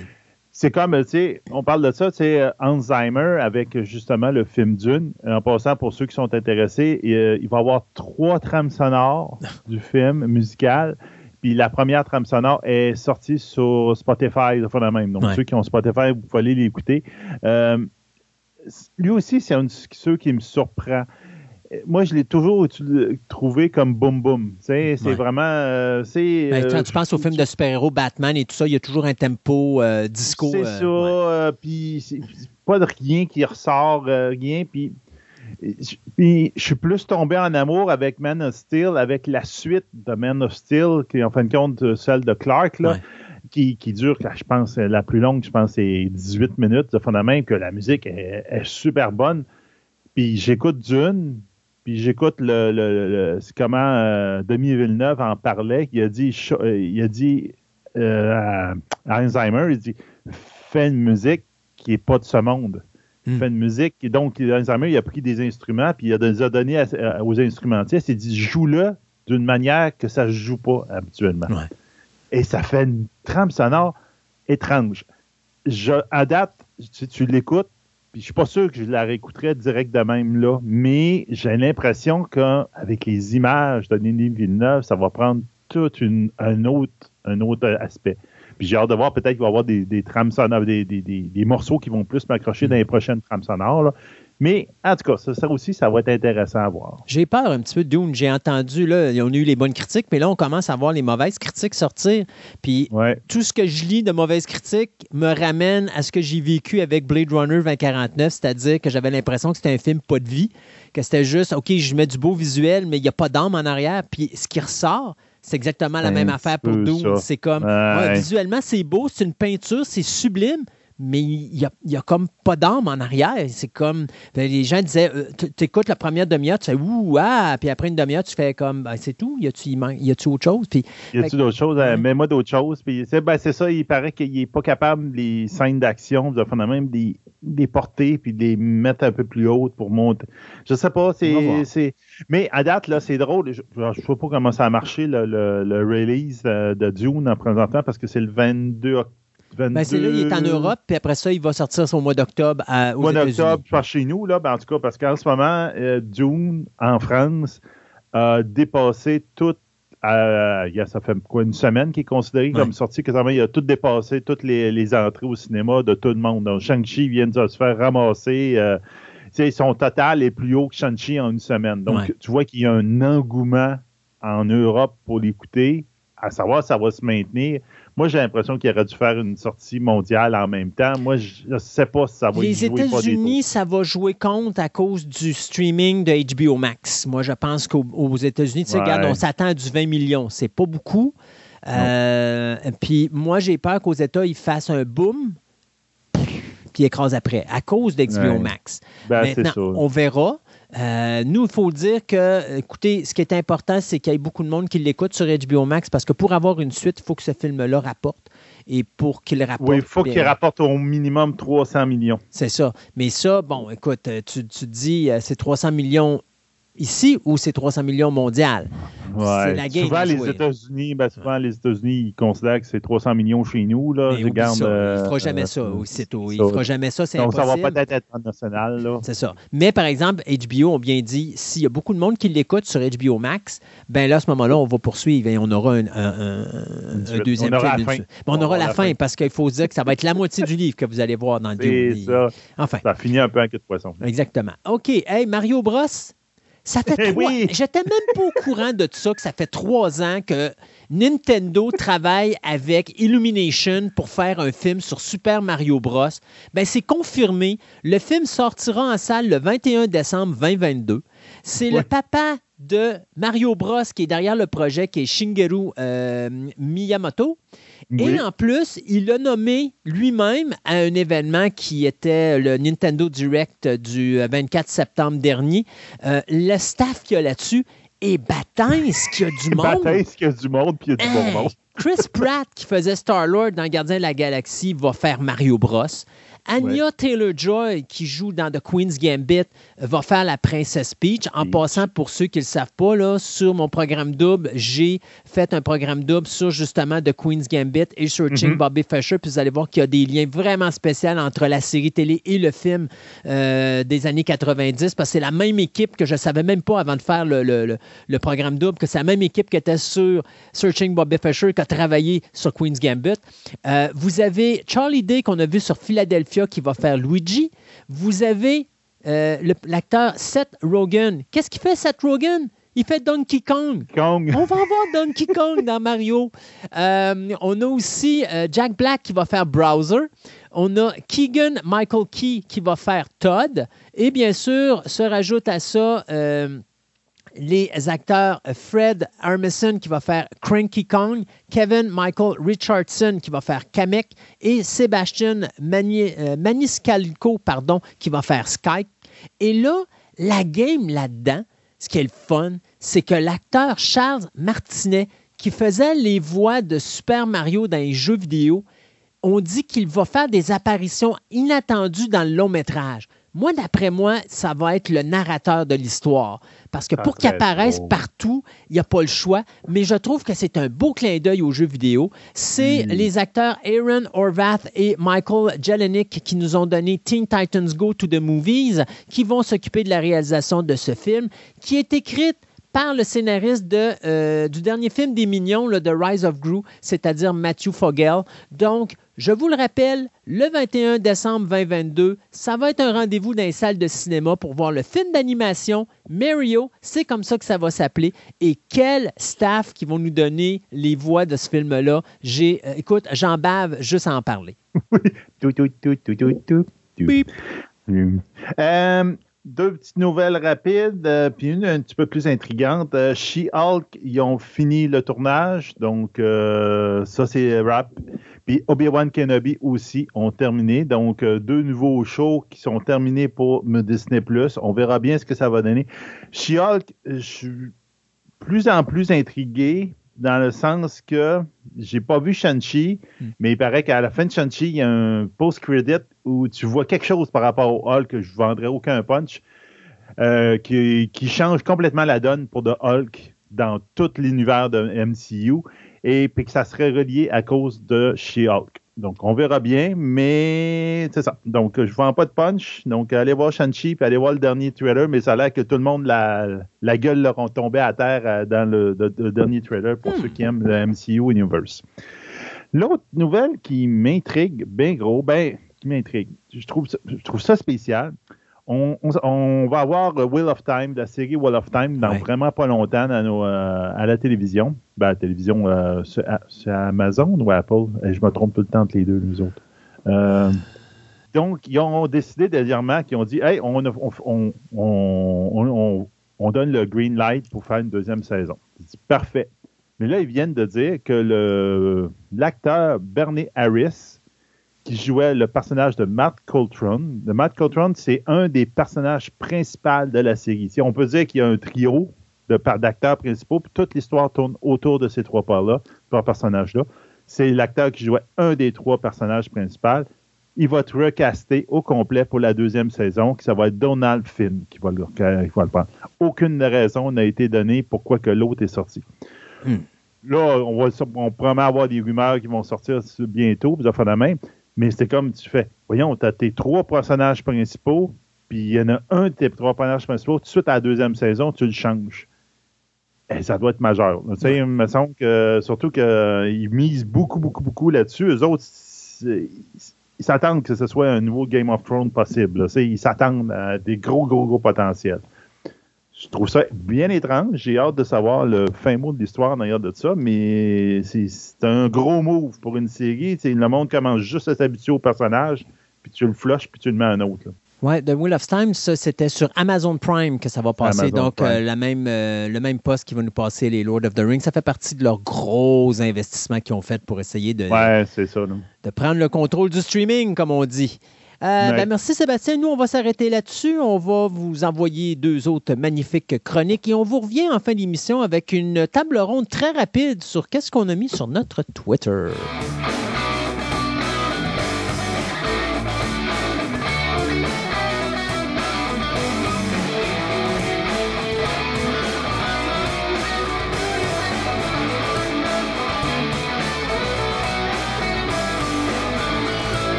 êtes-vous une personne émotive? Si c'est le cas, c'est peut-être pas la chronique pour vous. Parce qu'aujourd'hui, avec Martin, on va parler de, du contrôle des émotions dans l'univers de la science-fiction. Est-ce qu'on parle de contrôle, contrôle ou est-ce qu'on parle de pression des émotions? Ben, en fait, ça va être beaucoup la question qui va être euh, adressée aujourd'hui, Aha. dans la mesure où euh, certaines personnes vont dire que c'est bien de contrôler ses émotions et tout le monde va dire ben, qu'il y a peut-être une limite à, au contrôle, contrôle qu'on peut amener. Et la science-fiction, euh, comme on va voir, elle... dans bien des cas, elle n'a pas de limite. Ouais. C'est-à-dire qu'il y a vraiment cette notion de, d'un contrôle total, mais aussi avec des variantes. C'est-à-dire qu'on euh, va voir des cas où euh, on, on a des sociétés imaginées avec des soupapes de, euh, de sécurité, si ouais. vous voulez, ou des soupapes tout court, notamment pour la violence. Donc là, si vous on aimez... On va parler de rollerball, probablement. Qui serait Parce que pour moi, en tête, quand on parle de ça, pour moi, c'est rollerball. Le rollerball, c'est comme tu as une société pacifique, mais il y a un moment dans l'année où il y a le sport rollerball où les gens peuvent se laisser aller, puis c'est comme... Euh, c'est notre sport où on accepte la violence, puis quand le match est fini, ben, on revient tout pacifique. Absolument. Mais on revient pacifique. Ouais. Euh, et euh, finalement, ben, on va jeter un petit coup d'œil aussi à une autre, euh, un grand rêve... fantasme de l'humanité, c'est-à-dire la possibilité de partager les émotions de quelqu'un d'autre. Oui. Euh, à travers toutes sortes de, de technologies qui, euh, qui vous branchent sur euh, le cerveau des autres. Et, et ça, ça rejoint euh, vraiment une, un constat qui a été fait dans un domaine qu'on appelle l'anthropologie des émotions, qui s'est développé euh, dans la deuxième moitié du vingtième siècle, où euh, on, on s'intéressait vraiment à, à savoir si Euh, la, les émotions qu'on vit, qui semblent tellement naturelles, tellement spontanées, ben, euh, à savoir si euh, elles étaient quelque chose de biologique, d'inné, d'inévitable, ou c'était quelque chose qu'on apprenait. Euh, c'est-à-dire qu'on apprend à exprimer mmh. de différentes façons. Et évidemment, quand on compare différentes sociétés euh, dans le monde, ben, on se rend compte que, euh, effectivement, bon, même si... Euh, tout le monde sur la planète peut être triste ou peut rire ou peut avoir des, euh, d- des émotions fondamentales, on peut dire. Ben, souvent, la manière de l'exprimer, la manière qui est socialement acceptable de le faire, elle va varier énormément. Et là, ben, je te laisse imaginer le tremplin que c'est devenu pour des personnes qui créent de la science-fiction en se disant, ben, OK, si on peut agir sur la manière d'exprimer les émotions, ben, jusqu'où est-ce que ça peut aller? Ouais. Et, et, et là, où est-ce ben, que, jusqu'où c'est acceptable? Absolument. Ouais. Euh, et là, on va avoir toutes sortes de récits où, euh, clairement, on est dans le domaine de ce qui, pour nous, est inacceptable, mais pour certaines...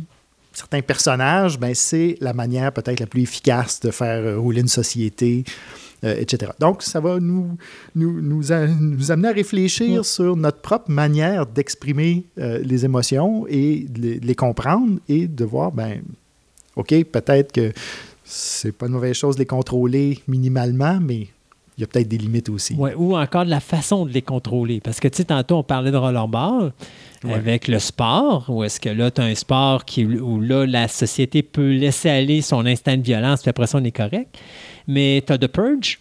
Absolument. Où est-ce que là, on dit, ben, sais-tu quoi, pour euh, contrôler la violence dans l'être humain, on vous donne un vingt-quatre heures où est-ce que vous pouvez vous buter, faire ce que vous voulez, vous n'êtes pas redevable de rien, vous pouvez tuer tout le monde dans votre bloc appartement si vous voulez, puis une fois que c'est terminé, par exemple, vous devenez correct. Absolument. Mais pendant ces vingt-quatre heures-là, la porte est ouverte, vous pouvez faire ce que vous voulez. Euh, Death Race deux mille, la cause de la mort de l'an deux mille, qui est encore un drôle de film, où est-ce que tu es dans un monde pacifique parce qu'on a découvert qu'on a créé une, une course dans laquelle tu as le droit d'écraser les piétons pour ramasser des points, donc l'instinct de violence est là. Puis après ça, tu reviens correct quand la course est finie, puis là, la paix est partout dans le monde. Absolument. Fait que c'est comme une soupape qu'on, mm-hmm. qu'on vide pour dire, OK, c'est le moment de l'année où vous pouvez tout sortir vos instincts de violence puis votre instinct animal. Puis après ça, mais pour le reste du temps, bien, vous redevenez... Euh... Oui. Et, et là, on, on remarque qu'on parle très rapidement d'agressivité et de violence. Oui. Parce que, effectivement, c'est un cas assez particulier à l'intérieur de tout ce, cet imaginaire qu'on a euh, des émotions, dans la mesure où euh, on a vraiment une notion, dans bien des cas, euh, de, de l'agressivité puis des émotions euh, agressives, comme... Euh, conçu un peu comme la, la cocotte minute. En fait, l'image qui est souvent utilisée, c'est celle du, du presto ou du, de la cocotte minute, mmh. où il y a une vapeur qui... La soupape qui, est à veille de péter. Oui, c'est ça. Tu sais, la, la vapeur augmente, augmente, la pression augmente, et s'il n'y a pas de, euh, de, de soupape, ben, ça va exploser. Mmh. Euh, donc, ça, c'est une théorie qui est quand même... ancienne, en fait ancienne, qui, qui date pratiquement d'Aristote, là, euh, cette idée-là que les émotions très fortes, et, et on, aujourd'hui, c'est, comme j'ai dit, beaucoup autour de la, de la violence, mais les émotions très fortes doivent trouver une expression, euh, doivent trouver vraiment euh, un, ouais. euh, une manière d'être, d'être soulagées. Et, euh, disait Aristote, vont trouver une catharsis, cette idée-là que euh, on... En, en ayant une fin de semaine ultra violente dans l'année, ben ça va faire de nous des gens pacifiques, par exemple.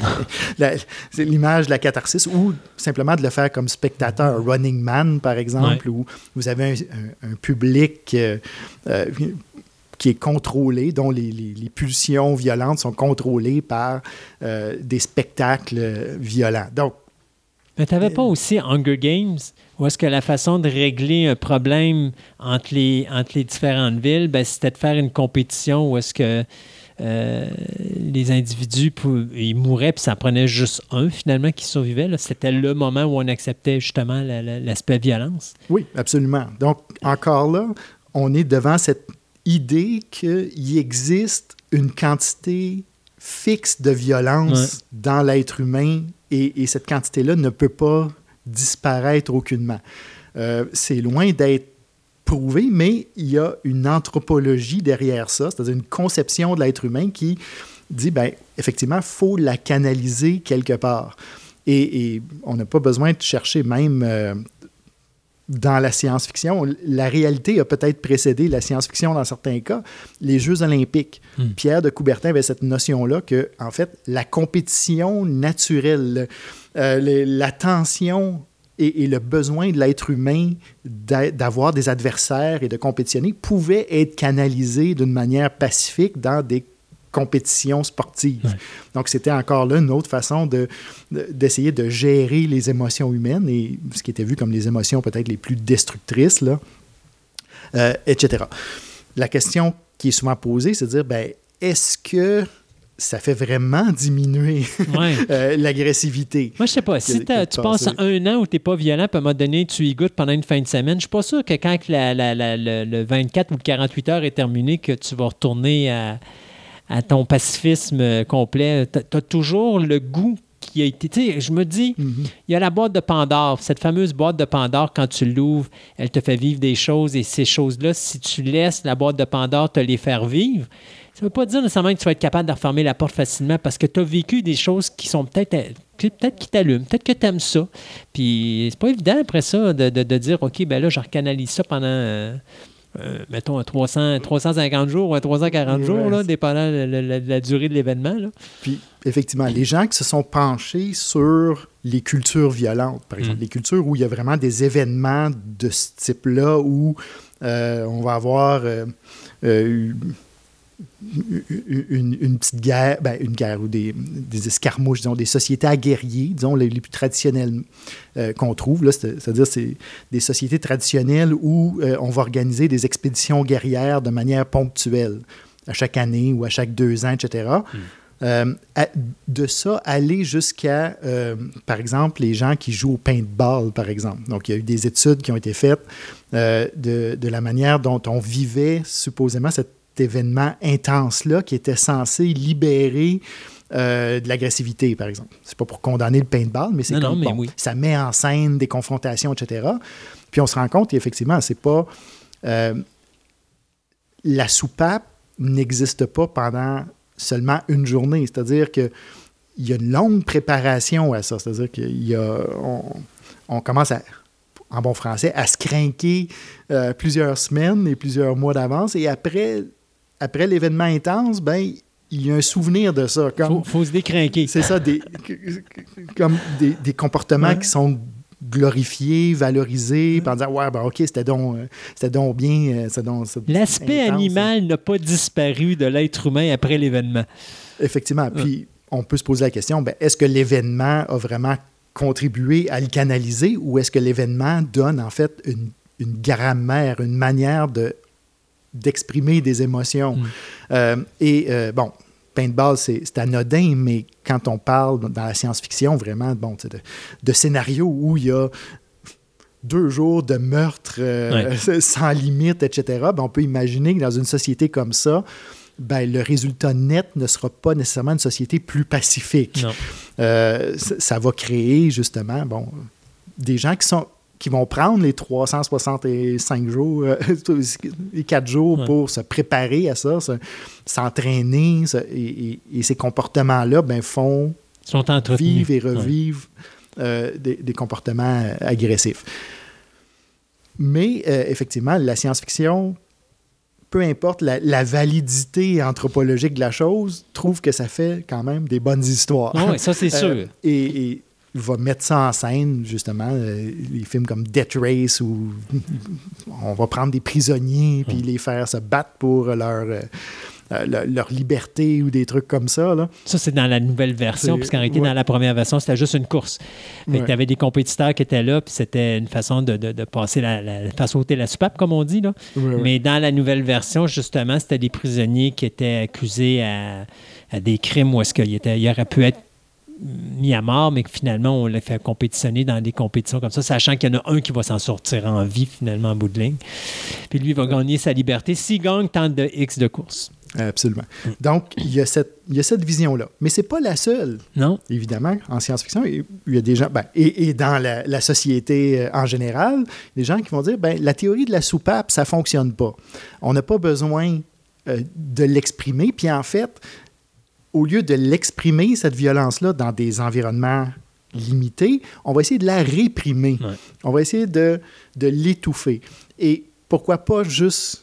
Pourquoi s'en tenir à la violence quand on peut élargir ça à tout, toutes les émotions qui nous semblent désagréables? La tristesse, l'ennui. Le, euh, et on a vu émerger, justement, des, des scénarios de société, des formes de société, justement, qui tentaient de...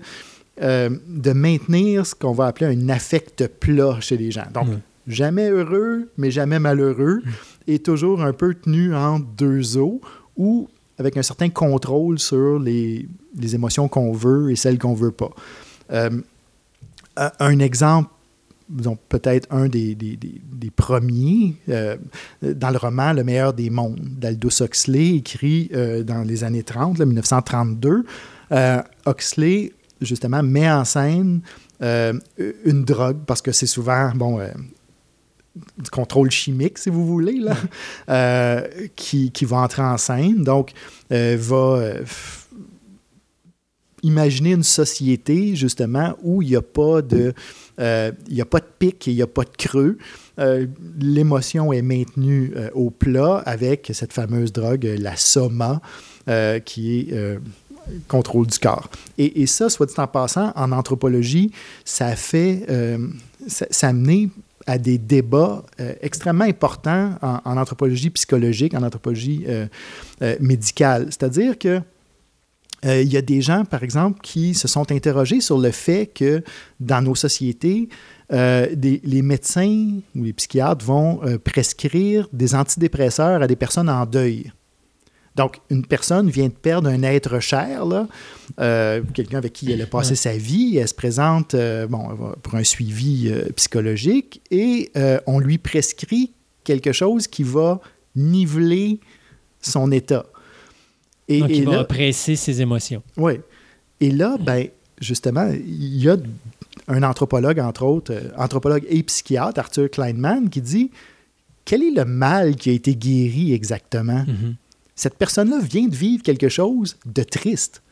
Est-ce que c'est pas normal qu'un être humain soit triste après avoir perdu un enfant ou un mari mmh. ou une femme? Ou, euh, et, et est-ce que ça fait pas partie aussi de l'expérience humaine que de vivre un moment de tristesse, un, un moment de sa vie où c'est parfaitement compréhensible. Donc, il va y avoir là, une, une discussion justement sur ce que c'est qu'un être humain euh, bien et un être humain accompli, disons. Mm. En disant, ben, est-ce que l'être humain accompli, c'est celui qui euh, peut av- avaler trois pilules et rester hyper productif et performant, même si tout dans sa vie... Euh, Mais il le tirait dans un autre puis, sens. Puis c'est encore la, la, te, la technique de dire, est-ce que ton, la personne qui passe par un deuil va vraiment passer à travers son deuil en prenant des pilules? Il faut qu'elle mm-hmm. vive son deuil pour passer à travers. En réalité, c'est, c'est, c'est drôle à dire, c'est qu'à un moment donné, tu t'es tellement écœuré d'avoir mal qu'à un moment donné, c'est toi-même qui dis « OK, c'est assez mm-hmm. ». Euh, puis je pense que ça fait partie du deuil de, de, de, de souffrir. C'est sûr que certains qu'il y en a qui sont excessifs, là, mais je parle dans mm-hmm. la normalité. C'est normal que tu souffres parce que ça fait partie de ton deuil. Ça fait, ça fait partie de ton moment où tu vas dire, OK, là, j'ai, oui, il y a eu une douleur, puis oui, j'ai perdu quelqu'un, mais là, c'est assez. Il faut que je continue à vivre parce que là, maintenant, tu es tanné de... Excusez l'expression, là, c'est, c'est vulgaire un peu, mais tu es tanné de tourner dans ta merde. Là. Mm. À un moment donné, tu veux évoluer. Euh, de presser euh, ce sentiment-là, c'est pas nécessairement bon parce que la personne, si elle vit pas ça, elle va continuer à traîner ça. Fait qu'elle va penser qu'elle s'en est sortie. Mm. Puis à un moment donné, il arrive un événement, puis là, elle vient de plonger deux fois plus bas. Absolument. Sauf que dans un univers de science-fiction, ouais. ces limites-là peuvent toujours être dépassées par un petit coup de plume. En Mais temps... en réalité, ils vont être contenus parce que tu ne l'es pas juste une fois, tu l'es à vie. Absolument. Puis là, on va nommer... Moi, en tout cas, il y a deux choses qui me viendraient en tête. Il y a dix-neuf cent quatre-vingt-quatre, ouais. où tu fais ça, et tu as euh, T H X onze trente-huit, mm-hmm. que les deux, c'est... On prend des pilules, puis on oppresse. Euh, l'être humain n'a plus d'émotion, n'a plus de relations sexuelles, sauf si on lui dit tu dois avoir une relation sexuelle. Mm-hmm. Euh, mais la société est vraiment contrôlée avec de la médication. Là. Absolument. Et donc, évidemment, dans, dans notre monde compliqué, même avec la médication, il y a des hauts, des bas, ouais. comme tu dis. Euh, bon, ça va un peu dans, dans tous les sens, mais eux, ces auteurs-là, ont imaginé la pilule magique. C'est nivelé. Donc, exactement. Donc, tu es toujours... Tu es euh, à cinquante pour cent. De... Exactement. Ça, il n'y a ouais. pas de, de, d'autre façon de le dire, ouais. là. T'es une bonne fourmi fonctionnelle euh, qui accomplit son rôle dans la société, euh, jamais trop heureuse et jamais trop déprimée, euh, et cetera. Donc, et bon, la plupart des, euh, euh, je dirais, des, des représentations euh, sont assez critiques face à ça. On, j'ai de la difficulté à penser à un récit de science-fiction qui viendrait glorifier ce genre de, de rapport-là. Non, parce qu'habituellement, l'être humain va toujours le contester. Parce que c'est un contrôle. Donc, à un moment donné, mm-hmm. il ne veut, veut pas. Dès qu'il y a un contrôle, l'être humain, il, s'il est contrôlé, ça ne marche pas. Oui. Donc, il y a... Euh, bon, le, le récit typique, justement, c'est un personnage central qui vit dans une société où on a neutralisé toutes les émotions ouais. et qui redécouvre les émotions et la complexité des émotions là-dedans et qui s'affirme comme un individu. Donc mm. ça, c'est un peu le, le schéma classique dix-neuf cent quatre-vingt-quatre ou T H X. Ou, euh, ben, je pourrais même aller en mettre un autre qui n'est pas du tout dans le contrôle des émotions, mais qui est dans le contrôle des émotions intellectuelles. Si on parle Fahrenheit quatre cent cinquante et un, où est-ce oui, qu'on oui. contrôle ce que lit l'individu, pour ouais. pas qu'il y ait des idées de rébellion et de violence, ouais. on censure et on brûle les livres mm-hmm. qui contiennent justement des, des, des messages de, de, de rébellion et des messages de... de... Absolument. Puis si tu, tu te rappelles du début de cette, de cette histoire-là, en fait, le personnage secondaire de la femme, de l'épouse euh, du, du personnage central ouais, de Fahrenheit ouais. quatre cent cinquante et un, là, euh, son épouse, elle, elle est complètement neutralisée. C'est-à-dire ouais. que Euh, son rêve, euh, bon, elle vit bon, dans, dans, dans une pièce essentiellement, là, où euh, elle a la, la télévision sur un pan de mur complet, ouais. et son grand rêve, c'est d'avoir la télévision sur trois pans de mur. Ouais. Donc, vraiment, le, de, de s'immerger dans ses, euh, dans ses romans savons ou peu importe. Et avec ça, il y a un distributeur à pilules, évidemment. Euh, je pense qu'elle peut choisir qu'est-ce qu'elle veut, ouais. mais euh, c'est vraiment euh, très, très contrôlé. Par puis, exemple, ouais. euh, puis contrôle la société, contrôle la façon de penser, contrôle ce que tu manges, contrôle tout. Puis tout ouais. est véhiculé non seulement à, à côté de toi, mais côté dans le visage. Puis c'est, c'est drôle parce que T H X, c'est à peu près la même affaire. t'as le moment où est-ce que euh, l'individu doit avoir des émotions sexuelles. Bon, on lui montre des images sexuelles à l'écran. Si mmh. à un moment donné, il doit purger ses instants de violence, ben, on lui montre un combat de, de violence en avant. Puis après ça, bien, on, on va toujours amener de l'information. Ah, telle personne a fait telle affaire, donc il y a eu tel crime qui a été puni par telle façon. Puis, donc, c'est une façon de régulariser la société puis de faire en sorte que tu peux pas... Si tu vois, si tu le fais ça, voilà ce qui va t'arriver. Mm-hmm. Donc, tu dois rester neutre. Absolument. On, on dit que c'est de la science-fiction, puis qu'effectivement, il n'y a pas beaucoup de représentations positives de ça, mais euh, si on regarde, par exemple, à ce qui s'écrit euh, sur les vols spatiaux à longue durée, mm. euh, la NASA, justement, ben, depuis longtemps, euh, engage des psychologues et même certains anthropologues pour essayer de comprendre un peu comment un équipage euh, pourrait cohabiter sur des longues périodes, euh, parce que, évidemment, c'est, c'est des défis très différents que de, euh, que, que de faire des vols d'une semaine ou de trois semaines. Là. Euh, et euh, un des scénarios qui a été certainement envisagé, c'est un scénario médical. C'est-à-dire que, euh, au sens où euh, on, on imagine une sorte de, de petite borne qu'il y aurait sur, sur la paroi de, du, du vaisseau, où euh, vous allez, je pense, avec un échantillon de, de votre haleine, par exemple. Okay. Donc, vous vous soufflez dans une petite paille et euh, la machine détecte des marqueurs de stress. Donc, détecte si euh, vous avez, bon, euh, une sorte de, de, de, de, d'indicateur là, de, euh, de, de d'un état de stress et vous prescrit les pilules mmh. qui, euh, qui vont avec ça, pour, encore là, pour arriver à un affect plat. Euh, donc, il y a cette notion de... Euh, de contrôle. Dans, dans certains environnements où on ne veut certainement pas que les choses dérapent. Et mais il y a l'autre côté hein, qui avait dit, il euh, faut qu'il reste dans un environnement où est-ce qu'il faut qu'il fasse de la cuisine, puis il faut qu'il garde exactement les mêmes notions de son habitat normal pour rester sain d'esprit. Euh, ouais. Il y avait ça qui est arrivé et, aussi. Absolument. Et c'est la, je pense que c'est la grosse euh, transition qui est difficile entre, justement, des missions de courte durée et des missions de longue durée. Ouais. Si vous avez la chance, allez voir sur le site de la NASA les, euh, les horaires des astronautes. Il y a euh, leur emploi du temps lorsqu'ils sont en mission, là, et c'est un horaire qui est découpé par tranche de cinq minutes. À partir du moment où La, la, la fusée décolle, aller jusqu'au moment où vous revenez sur Terre, tout le temps que vous passez en l'air, il est découpé par tranches de cinq minutes. Okay. Et là, vous avez des choses du genre, ben, sortie du lit, cinq minutes. Vous brossez les dents, cinq minutes. Déjeuner, peut-être dix. Euh, et votre vie, elle est réglementée mmh. euh, comme ça. Donc, ça, c'est un des mécanismes non chimiques qu'ils ont pris, mais pour justement s'assurer que tout le monde garde le focus et, et qu'il n'y a pas de, de relations humaines oh. euh, trop, euh, trop compliquées. Même s'il y a des périodes de loisirs, là, mais ce qui est permis de faire. Je, entre autres, vous, vous, je pense que les astronautes ont le droit d'apporter quelque chose comme... Ils appellent ça... Euh, ils disent... Euh, je pense que c'est cent grammes de matériel rituel. Donc, votre anneau de mariage ou okay. euh, un petit drapeau de votre pays, et cetera. Uh-huh. Donc, ça, c'est comme pour, pour avoir du fun. Là, vous avez comme cent grammes de, de matériel de, de fun. Donc, évidemment, quand vous êtes un, un astronaute hyper entraîné, vous pouvez vivre ce régime-là pendant un certain temps, mais si on parle de missions qui durent des années, uh-huh. on sait que l'être humain ne peut pas... peut pas ré- réagir à ça. Et là, ben, on entre justement dans, dans ce problème ultra complexe de dire, ben, comment est-ce qu'on peut avoir des interactions normales, euh, décontractées, mais euh, s'assurer que mm-hmm. on, la chicane ne pogne pas dans la boîte de conserve, là, oh, parce ouais. que euh, c'est pas un environnement normal. Donc, c'est, c'est un détour, mais c'est pour dire que la science-fiction, elle est, elle est dans notre quotidien sous certains angles, c'est-à-dire...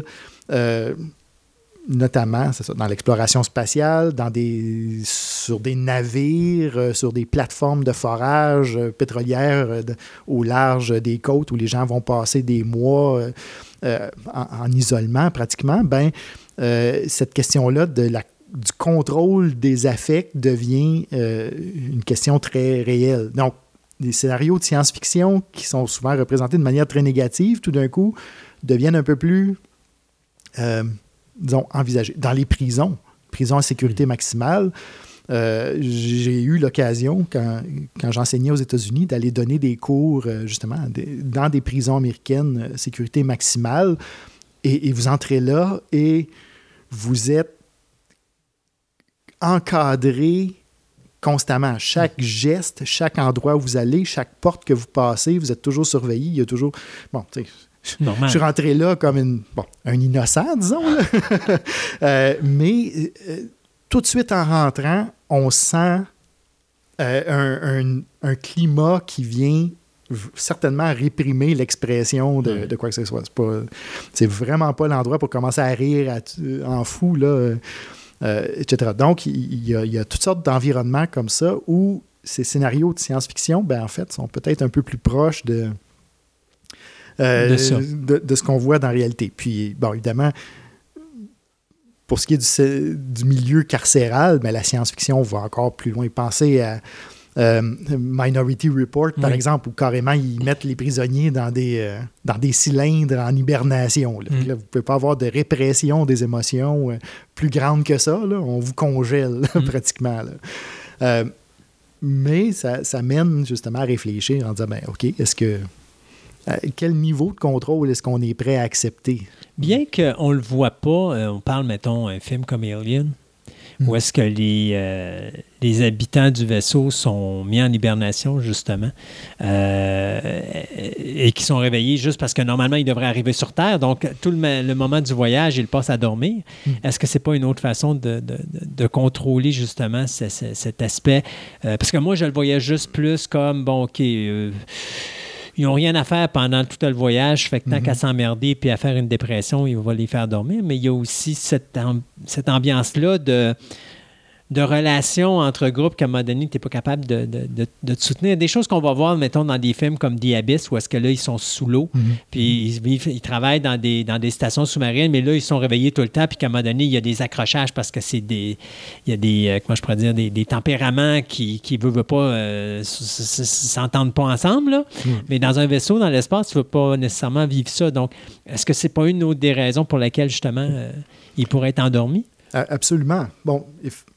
L'aspect contrôle des ressources est évident. C'est-à-dire mmh. que les gens prennent moins de nourriture, et cetera. Mais euh, les ressources, ça peut toujours se, se régler, ça peut toujours se gérer. Oui, ça peut se mettre dans une pilule. Euh, oui. Euh, et on va en reparler de ça. euh, mais euh, les, les relations humaines, ouais. ben, c'est pas juste que, qu'elles peuvent déraper, c'est-à-dire, mais plutôt, c'est que plus le temps passe, plus les petits accrochages s'accumulent. Et là, quand vous êtes dans un environnement fermé, ben c'est, c'est difficile, très souvent, d'avoir un espace à soi. C'est difficile de se retirer. Euh, même, bon, si au travail, quelqu'un vous irrite, ben votre journée de travail va finir à un moment donné. Vous allez pouvoir retourner à la maison et ventiler mmh. et, et en parler à plein de gens, puis et cetera. Et, et ça, ça va ouvrir une soupape. Mais dans des environnements où vous ne pouvez pas vous sauver ou aller quelque part d'autre, bien là, euh, justement, il y a, il y a vraiment un, un enjeu et, et, et très souvent, bien, la solution à ça va être de, de calmer les gens, donner des calmants ou de... Va faire dodo. Euh, oui, oui. Bien, en fait, va faire dodo. Euh, t'as... T'as tant d'heures de prévu, puis ouais. si tu fais de l'insomnie, ben on va t'aider. Ouais. On veut pas devoir te promener à quatre heures du matin ouais. euh, quand c'est pas ton tour, en train de faire de la sauce à spaghetti euh, ouais. dans la cuisine. Là. Euh, t'es pas supposé être là. La, la période où tu fais de la sauce à spaghetti, elle est programmée. Ouais, c'est, c'est là ça. Que tu vas avoir du fun. Tu vois. Donc, pas, euh, euh, pas quand t'es censé faire autre chose. Donc là, effectivement, c'est, c'est, c'est, ces irritants-là peuvent s'accumuler. Et euh, puis évidemment, quand on est dans des environnements Euh, stressant, où il peut arriver des, des imprévus, où, il peut, euh, où, où l'environnement est hostile lui-même, ben ça devient des multiplicateurs. Euh, et ça, ben la NASA s'y intéresse depuis très longtemps, là, euh, de, de faire des suivis, par exemple, avec euh, des équipes qui font de l'alpinisme. Euh, il, la NASA s'intéresse beaucoup à la dynamique au sein de ces groupes-là parce que, justement, Euh, non seulement c'est des, ce sont des petits groupes qui sont pris pour travailler ensemble, mais ils sont dans des environnements difficiles. Donc, la NASA se dit, bien, déjà en partant, les missions sont complexes et euh, très dangereuses, mais s'il arrive un imprévu, ben, euh, c'est, c'est là que, ouais. qu'il faut être capable de, de gérer ça. Donc, il y a ces deux euh, approches-là. Donc, la répression ou l'expression. Mais je voulais juste glisser un petit mot mm-hmm. pour terminer sur euh, aussi quelques représentations dans, dans la culture populaire de, euh, de l'idée qu'il serait possible, éventuellement, par différentes technologies, de se glisser dans l'expérience de quelqu'un d'autre. Si les émotions sont personnelles, sont façonnées par notre bagage, notre socialisation, euh, notre, notre milieu, notre expérience, et cetera, bien, de quoi est-ce que ça a l'air dans la tête de quelqu'un d'autre? Mm-hmm. Et, et là, il y a une, toute une série de, de films qui ont spéculé justement sur ce genre de, euh, de situation-là où euh, littéralement, on peut vendre des expériences. Euh, euh, Strange Days, entre autres, euh, de Catherine Bigelow, euh, bon, spéculait sur une sorte de marché noir de l'émotion. Donc, euh, peu importe l'émotion que vous voulez vivre, ben, je peux vous la vendre. Mm. Euh, c'est une façon de réprimer et de contrôler les émotions quand même. C'est-à-dire, on va vous les donner, mais en, en réalité virtuelle. Donc, votre corps est, est à peu près immobile. Vous êtes juste là en train de...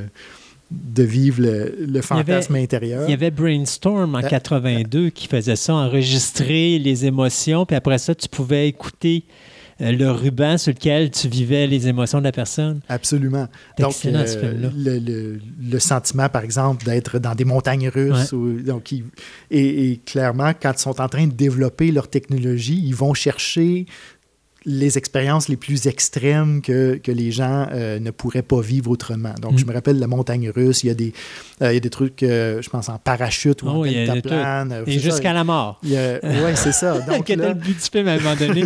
Absolument. Quand vous arrivez euh, à la situation la plus extrême, ben, de quoi ça a l'air de vivre ce, ce passage-là? Puis là, euh, c'est, c'était vraiment plaisant parce que là, tu survivais tout. C'était autant le système corporel. Donc, ton cœur suivait exactement les mêmes émotions que la personne vivait. C'est pour ça qu'à un moment donné, quand il y a une personne qui s'enregistre en train de mourir, puis que la personne se met le casque puis commence à écouter ça, il est en train d'avoir un infarctus lui aussi parce qu'il est en train d'en vivre exactement les mêmes émotions, incluant corporelles de la personne. Fait que c'est en train d'y provoquer un infarctus. Euh, c'était, c'était vraiment quelque chose, ce film-là. Oui, ils n'ont pas le choix parce que, justement, les émotions, c'est pas quelque chose d'intellectuel. C'est quelque chose qui... implique l'ensemble du corps. Donc, ouais. Brainstorm avait bien saisi ce, euh, cette, cette dynamique-là où on disait, bien, finalement, c'est ça, c'est pas juste de vous projeter des images, c'est de vous mm. de, de prendre le contrôle total là, de, de tout votre, euh, tout votre système. Et euh, finalement, peut-être, euh, on pourrait dire la, le fantasme de, de certaines personnes, c'est-à-dire la capacité de prendre une vacance totale de, de nous-mêmes et d'être quelqu'un d'autre, total recall. Ben oui. Donc, littéralement, de dire, ben, OK, je prends deux semaines et euh, je vais devenir complètement... Et ça, euh, c'est dans la mémoire. Autre... Fait que t'as arrêté, tu, tu, tu vis deux semaines de vacances, mais en trente secondes. Le temps que tu sois assis sur la chaise, plus on te met, on te met le, comme la mémoire en tête, puis tu vis quelque chose, mais finalement, tu le vis pas, c'est juste que tu as l'expérience qui est là, tout simplement. C'est ça. Donc, on te donne les émotions en concentré avec mm. une mémoire qui vient avec. Et, euh, J'en ai et un même, autre pour et... toi, ah, oui? pour l'oppression des, des sentiments et le contrôle de l'être humain. Matrix.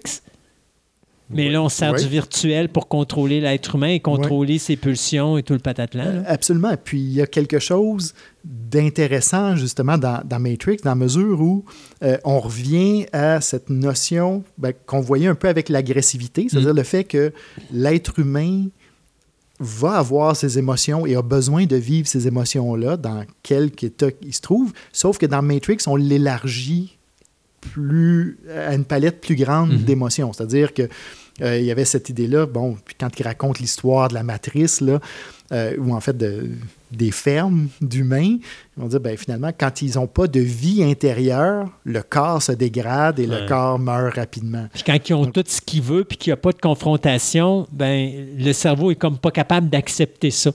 Absolument. Ouais. Et, et ça, ça ramène justement à l'exemple de tout à l'heure avec le deuil, qui est un exemple extrême, mais euh, qui, euh, qui, qui peut être transposé à toutes les petites résistances qu'on ressent au quotidien, toutes les petites frustrations des fois. Bon, ben, euh, je voulais arriver ici à l'heure, je suis arrivé cinq minutes en retard, ouais. euh, des choses comme ça. Donc, mais qui nous fait sentir le rapport avec le monde.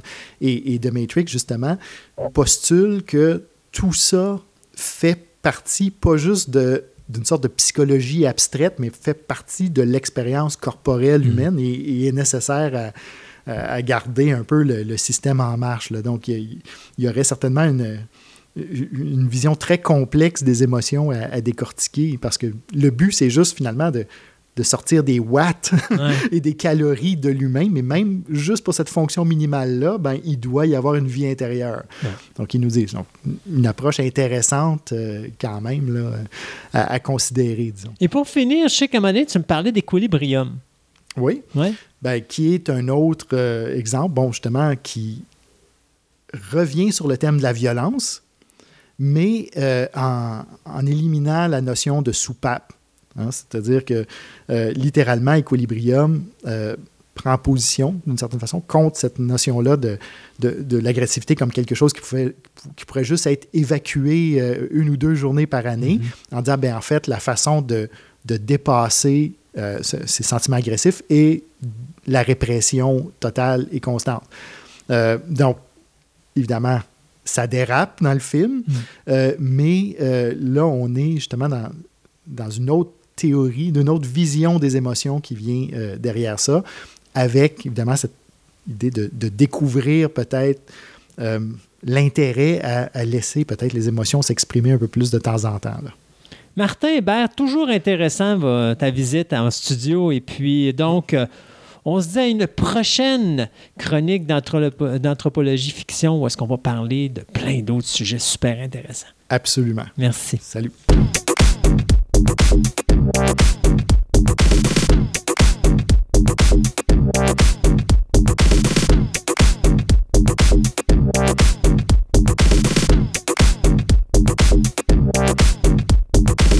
Donc aujourd'hui, dans cette chronique de figurines, ben, on ne parlera pas de figurines, ce que je comprends. Ça, on va parler de, de, de, de, de classe A un, tu me dis. Donc, des, des grandeurs nature. Ben, on n'appelle plus ça des figurines, j'appelle ça des statues, là.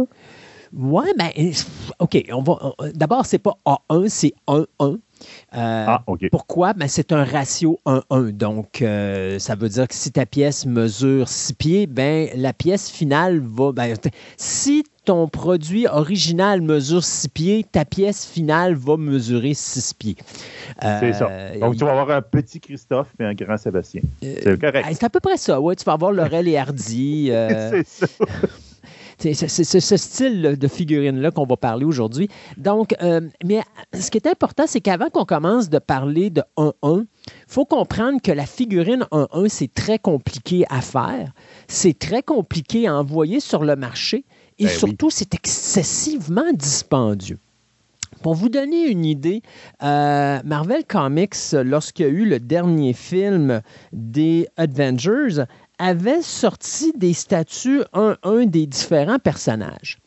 Et tu peux t'imaginer qu'une statue euh, un un, donc ce qu'on appelle un life size, quand tu arrives, mettons, avec quelque chose comme un Hulk, qui est quand même assez euh, grand, merci, ben, euh, tu sais, tu peux t'attendre à payer facilement entre euh, dix mille et vingt mille dollars facile pour avoir une pièce comme ça chez toi. C'est ça, payer vingt mille de plus pour avoir la pièce, pour mettre la pièce chez soi. Euh, ouais, ça, tu pourrais dire ça.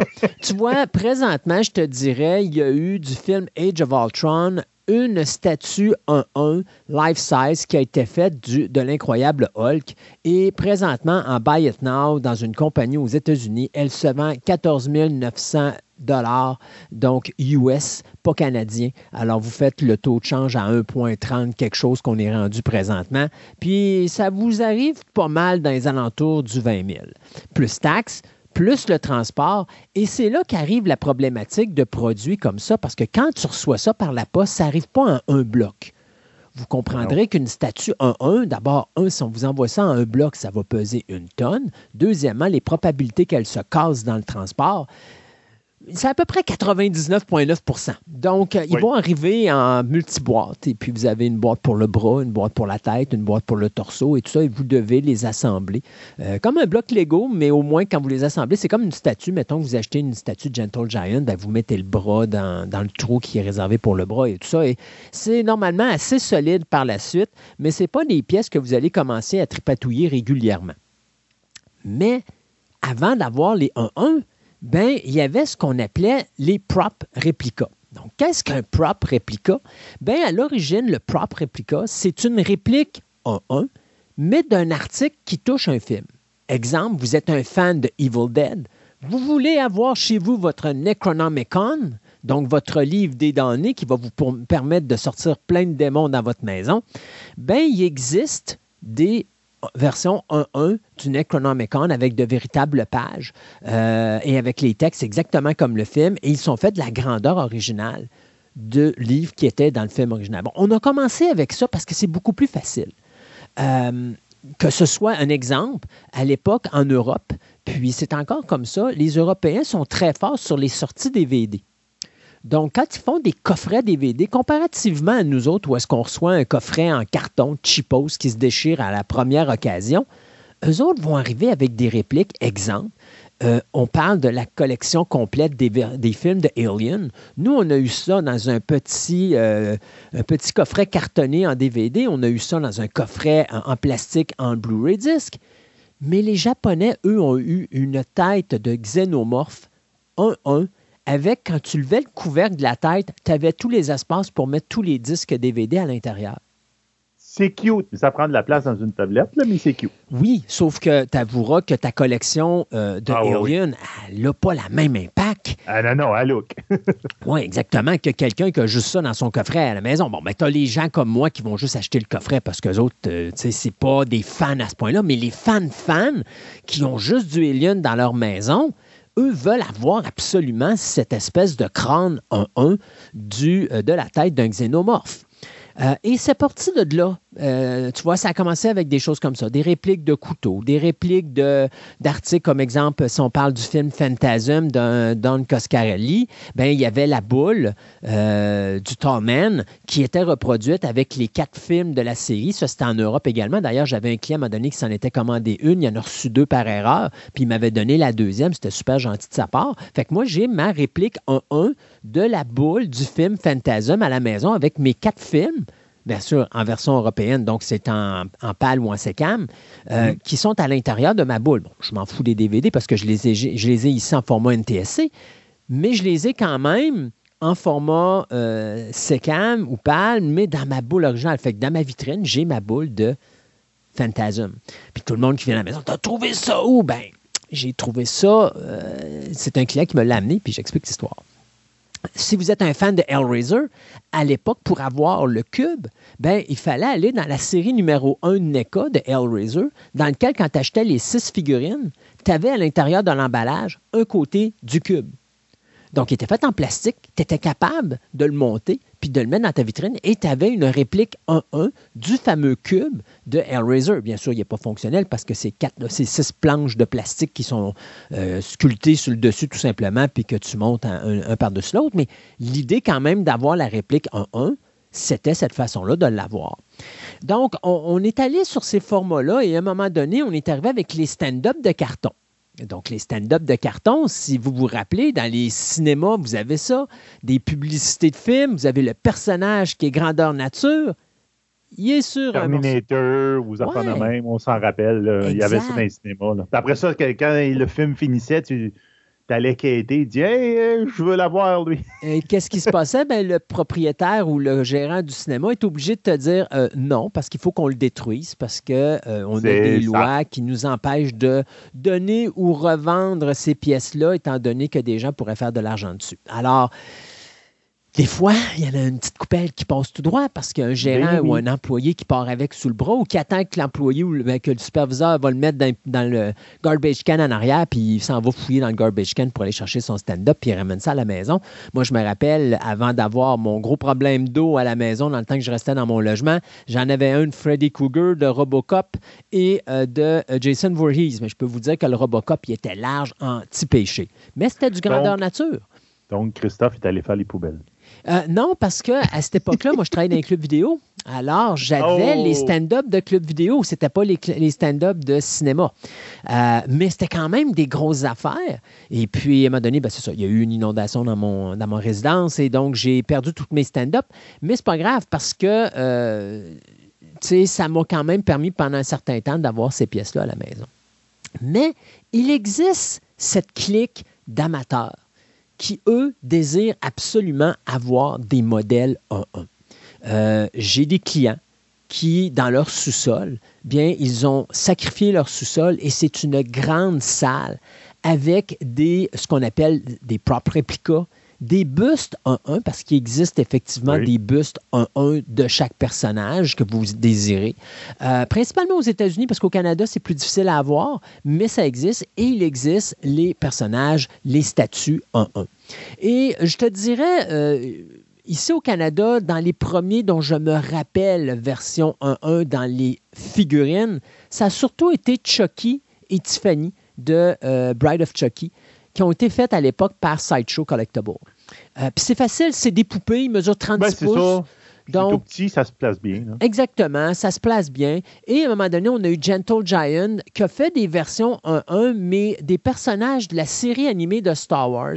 Donc, on avait la princesse Léa, on avait R deux D deux, on a eu du Yoda également qui a été fait. Il y a même eu des Yoda un à un qui ont été faits promotionnellement parlant par Pepsi euh, ici au Québec, pour promouvoir euh, justement des, euh, les films, si je ne me trompe pas, je pense que c'était épisode un en quatre-vingt-dix-neuf pour Star Wars.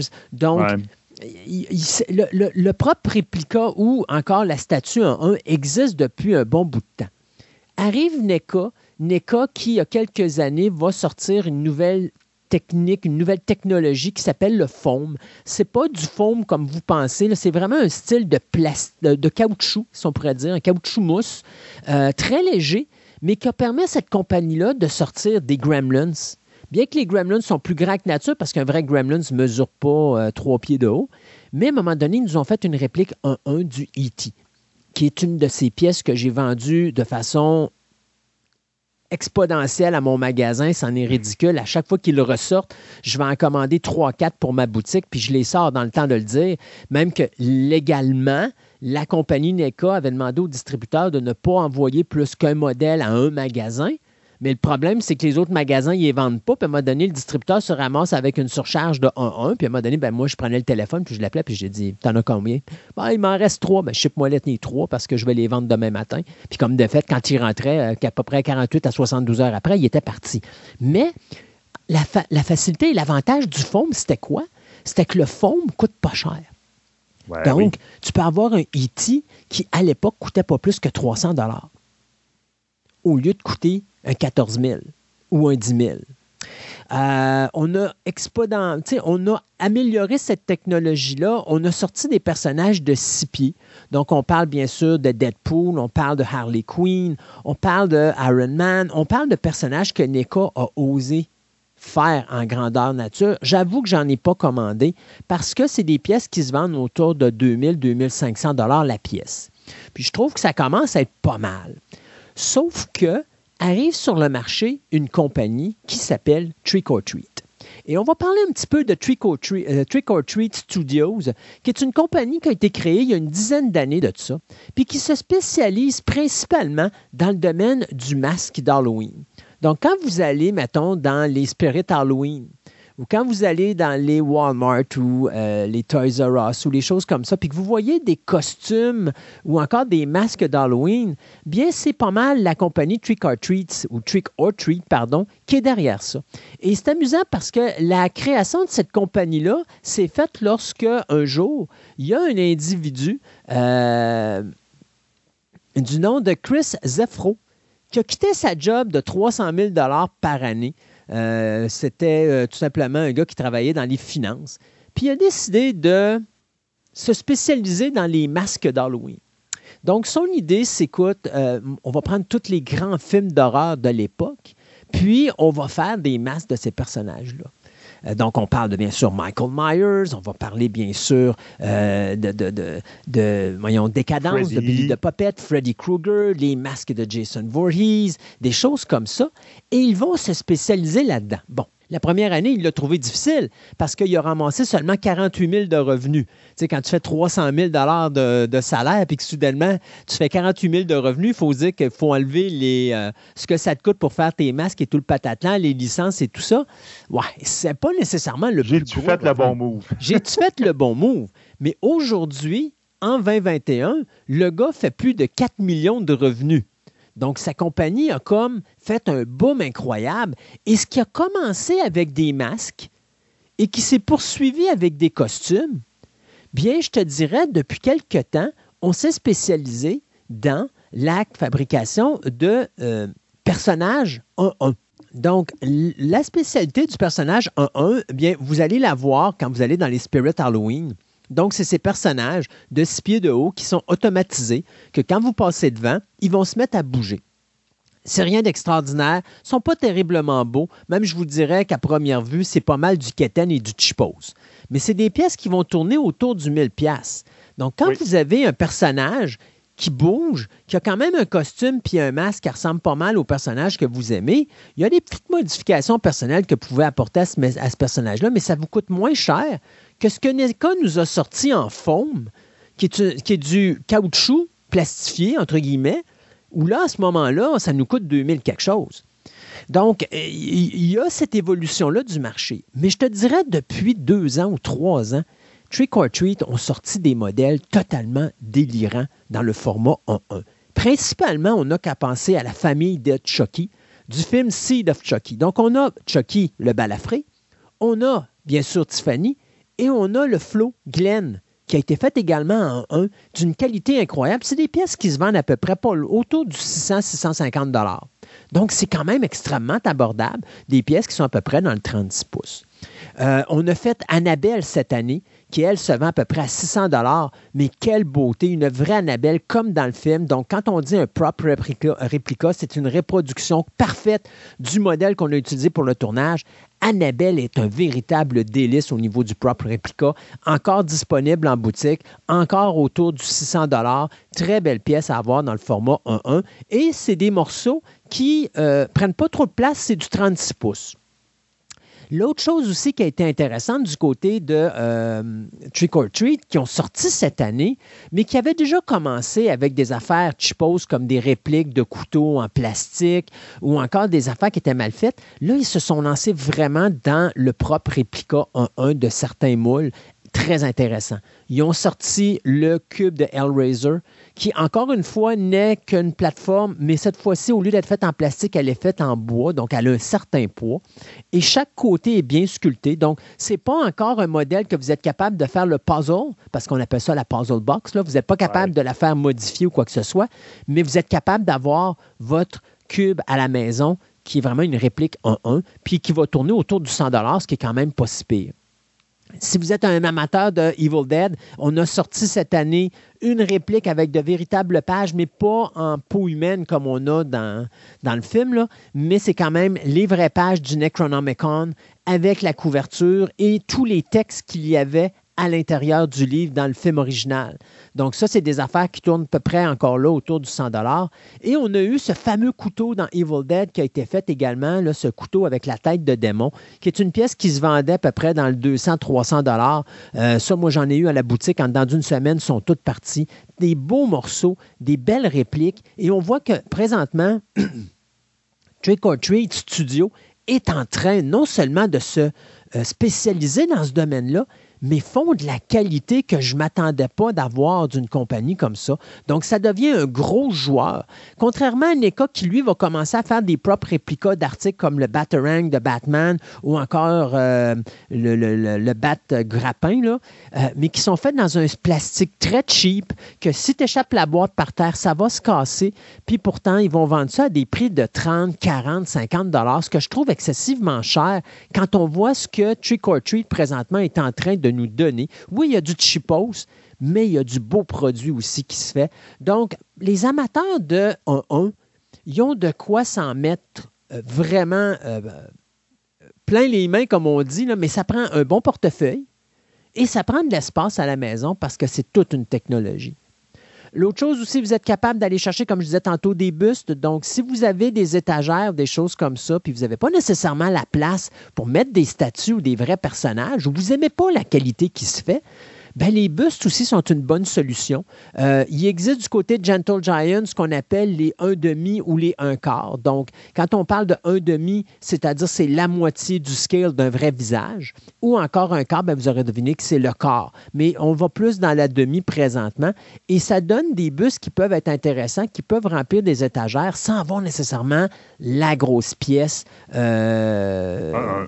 Un, un, oui, exactement, dans, dans, dans nos vitrines, qui va prendre énormément de place. Mais quelqu'un qui n'a pas beaucoup de place puis qui veut avoir des un un, euh, moi, j'irais avec des bustes. D'ailleurs, si vous allez sur le site de Fantastica, vous allez aller voir la section des photographies que j'ai faites, là, euh, et puis vous avez, à un moment donné, je suis à côté d'un buste un un de Nosferatu.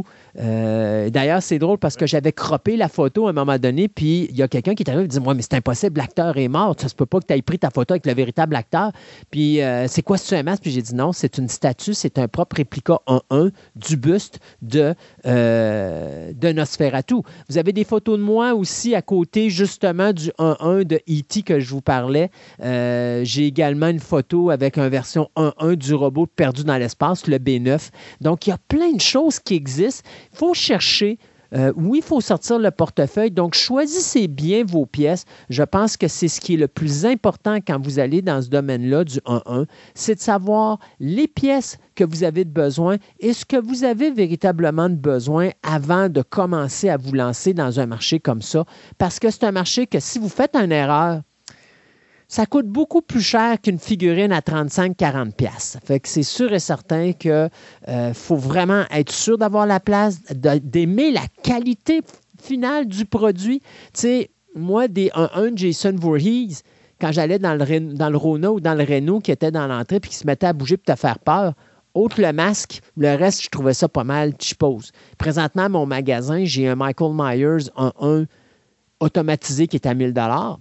Et j'ai un Michael Myers qui n'est pas automatisé, qui lui est à cinq cents dollars. Mais pour vous donner une idée, le pas automatisé, ce qu'ils ont fait, ils ont juste fait euh, de la taille jusqu'à la tête. Et le reste, c'est deux barres de métal. Puis tu rentres les souliers de Michael, puis tu montes le pantalon. Puis tu vois pas que c'est cheapos, mais tu sais, tu comprends que tu payes pour cinq cents dollars. Ben, c'est ça. Euh, tu sais, moi, en, en tant qu'à payer pour ça, je paierais plus pour un Chucky, un Tiffany, un Glenn ou même une Annabelle ou même encore un autre produit qui est sorti qui est euh, de l'épisode de euh, Twilight Zone. C'était cette fameuse poupée euh, Tina euh, ou Talking Tina. Je sais pas si tu te rappelles de cet épisode-là. C'est non, un, pas vraiment. C'est un épisode où tu as, mettons, une petite fille qui a jeté une poupée, puis son père, elle, c'est un, je dirais un stepfather, donc c'est un demi-père. Ouais. Lui, il est tanné de voir sa fille jouer avec des poupées, puis il dit « Ah, oh, t'es pas de cet âge-là, puis arrête ça, puis jette-moi ça au vidange, puis ça n'a pas oh, mais encore de l'argent gaspillé au vidange, blablabla, blablabla, blablabla. » Et Talking Tina parle toujours à la petite fille en disant des belles choses. Puis à chaque fois que le gars la ramasse, qui est interprété en passant par Telly Savalas, euh, la poupée dit toujours « I'm going to kill you » ou des choses comme ça, très gentilles. Puis Talking Tina a été faite par Trick or Treat Studios. Elle est sublime et elle dit toutes les phrases qu'elle dit dans l'épisode télé. Alors moi, quand je l'ai vu au début, c'était pas dit dans le texte. Je n'avais acheté une, elle est partie dans le temps de le dire. Là, j'en ai recommandé d'autres, fait que j'attends de les avoir bientôt. Mais je le dis à mon distributeur, je dis, prochain coup, marque-les, crime, qu'elle dit toutes les phrases. J'en aurais commandé une dizaine. Même si ça vaut trois cent soixante-dix dollars avant taxe, ça serait parti dans le temps de le dire, tu sais. Euh, fait que, tu sais, c'est des choses comme ça qui sont le fun. Quand vous voyez la qualité d'un produit, assurez-vous de la qualité finale du produit. Puis une fois qu'il y a des pièces qui vous intéresse, puis vous êtes satisfait du, de la qualité finale, bien, sautez dessus, parce que après ça, une fois que c'est parti, c'est pas comme de la figurine. De la figurine, on peut faire dix fois un Mogwai. Mais en figurine en un, à un moment donné, vous allez peut-être en voir un modèle, peut-être deux, si vous êtes chanceux, trois, mais à un moment donné, on va sauter à autre chose, parce qu'à la quantité, de, de, de, en quantité d'argent que ça coûte, de produire, mettons, beaucoup. Non, c'est ça, d'en produire cinquante Chucky différents, c'est pas vrai qu'il y a une personne qui va acheter cinquante Chucky différents un un. Donc, à un moment donné, tu brûles ton marché et tu veux aller chercher le plus de personnages possible. Alors, prenez le temps de bien regarder les produits. C'est un gros investissement, mais c'est un investissement qui peut valoir la peine si vous êtes un vrai fan de cinéma puis vous voulez vraiment avoir une salle cinéma qui sort de l'ordinaire. Wow, imaginez-vous que vous écoutez un film puis vous avez une chaise berçante sur laquelle vous avez Annabelle qui est assise en train de vous regarder, euh, en, en train, vous, de regarder le film Annabelle. Il n'y a rien de plus euh, savoureux que d'avoir cette ambiance-là pendant le film. Quelque chose que vous ne retrouverez pas dans une salle de cinéma, sûr et certain. C'est ça. Puis pour ceux qui sont plus dans d'autres genres, tu sais, j'ai déjà vu le, le, le arc reactor de, de, de Stark qu'on voyait dans le film, dans sa, sa petite globe de verre, tu sais, oui. C'est du un aussi. Ou tu, encore... tu parles de son cœur, là? Ouais, c'est pas son oui. cœur, là, c'est ça. Là. Exact. Euh, ou encore, son, euh, il y avait aussi le, le gars de Thanos, le fameux Infinity Gauntlet, qu'on se sont trépiés, là. Et NECA avait sorti dans les années, euh, entre deux mille cinq et deux mille douze à peu près, avait sorti des répliques de la majorité des masques de Jason Voorhees dans différents films. Et ils avaient également sorti les répliques Ils avaient également sorti les répliques de Gan Freddy Krueger dans les différents films de la saga. Et Trick or Treat a fait la même chose avec les Gan Freddy. Ils ont sorti cela du premier, deuxième, troisième et quatrième film. C'est quand même des pièces très dispendieuses. C'est deux cent cinquante dollars le morceau. Mais ils sont de loin supérieurs à ce que NECA a sorti. Les lames ne sont pas tranchantes, puis c'est normal parce que euh, ben. c'est de la collection et ce n'est pas ça. Pour utilisation personnelle. Mais c'est quand même de la belle qualité. Donc, encore là, c'est des affaires qui sont le fun pour un amateur de films d'horreur d'avoir ces répliques de gants. Euh, la seule chose, par exemple, ce que je trouve dommage avec Trick or Treat Studio face à NECA, c'est que NECA avait mis une fausse main à l'intérieur, ce qui fait que tu peux poser ton gant dans une étagère, il va tenir. Alors que Trick or Treat, il va falloir que tu façonnes ta main ou que tu la coupes, tu coupes celle de ton voisin, mais il faut que ça tienne parce que... Ça va avec l'esprit du film. Oh, exactement. Non, mais je, l'inconvénient, c'est ça, c'est qu'à deux cent cinquante dollars, à deux cent cinquante dollars, c'est décevant de voir c'est que juste un pas, gant, ouais, qu'il n'y a ouais. pas quelque chose pour au moins tenir le gant debout pour te permettre de le mettre dans une vitrine. Ça, c'est peut-être la seule déception que je donne à ce produit-là. Surtout que, regarde, une main mannequin, là, ça coûte pas cher. Là. Il y en a dans toutes les boutiques. Euh, ça se fait à, en série. Ça aurait été facile d'en prendre une et de dire, regarde, t'en mets là, puis bye-bye. Là. Exactement. Puis t'as beaucoup de magasins présentement qui soit déménagent ou ferment leurs portes puis jettent leurs mannequins. Si vous voyez ça dans un garbage can, ramassez les mains. Puis même s'il y a une main de femme dans le gant de Freddy, une fois que le gant est là, vous le voyez pas. Non, c'est ça. On le voit plus. Est-ce qu'il y a d'autres choses à dire sur ce domaine-là? Je pense qu'on a pas mal fait le tour. C'est quand même tout un univers. Et puis, ben, comme je oui. vous dis, principalement, la première chose à faire, c'est se renseigner, aller sur Internet, euh, mettez euh, statut, euh, euh, réplique un un. Ben, quand on dit un un, c'est un deux point un. Euh, donc, à ce moment-là, vous allez voir différents produits qui existent. Vous pouvez marquer votre personnage, euh, mettez statut, format un un, voir si ça a déjà été fait. Puis, ça va vous donner sur le web ce qui a déjà existé et ce qui va venir également parce qu'il y a encore plein de nouveaux produits qui s'en viennent sur le marché dans les prochaines années. Euh, mais, par exemple, assurez-vous d'avoir la place et surtout, avant d'acheter, assurez-vous que le produit correspond à votre goût parce qu'une fois qu'il est payé, ça ne s'en revire pas de bord et puis euh, le chèque, ben, l'argent qui était dans vos poches, qui est parti pour cette pièce-là, ne reviendra pas dans vos poches. Non, c'est ça. Ben, un gros merci, Christophe. Ça me fait plaisir.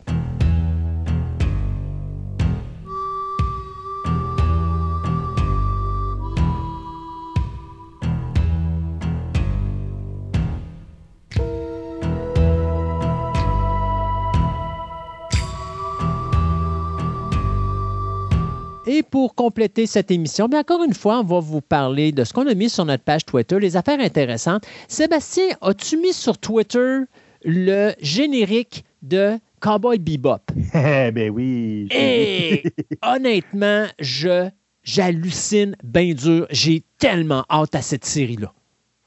Oui, bien c'est ça. Moi, je ne l'ai jamais écouté, donc là, j'ai hâte de voir. Là. Mais effectivement, c'est...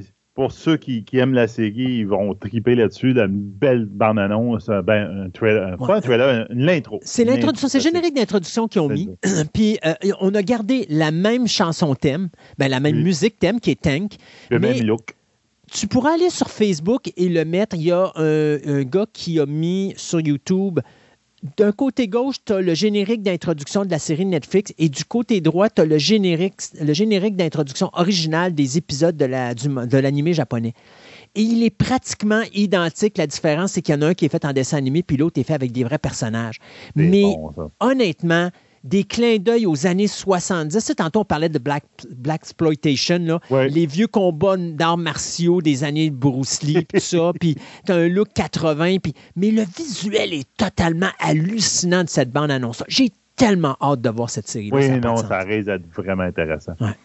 À part de ça, j'ai mis les trailers de Arcane League of Legends, donc sur Netflix le six novembre, qui est une série basée sur le M M O du même nom, League of Legends, qui s'attarde à deux personnages de cent cinquante-trois où tu peux te battre avec d'autres joueurs là-dessus.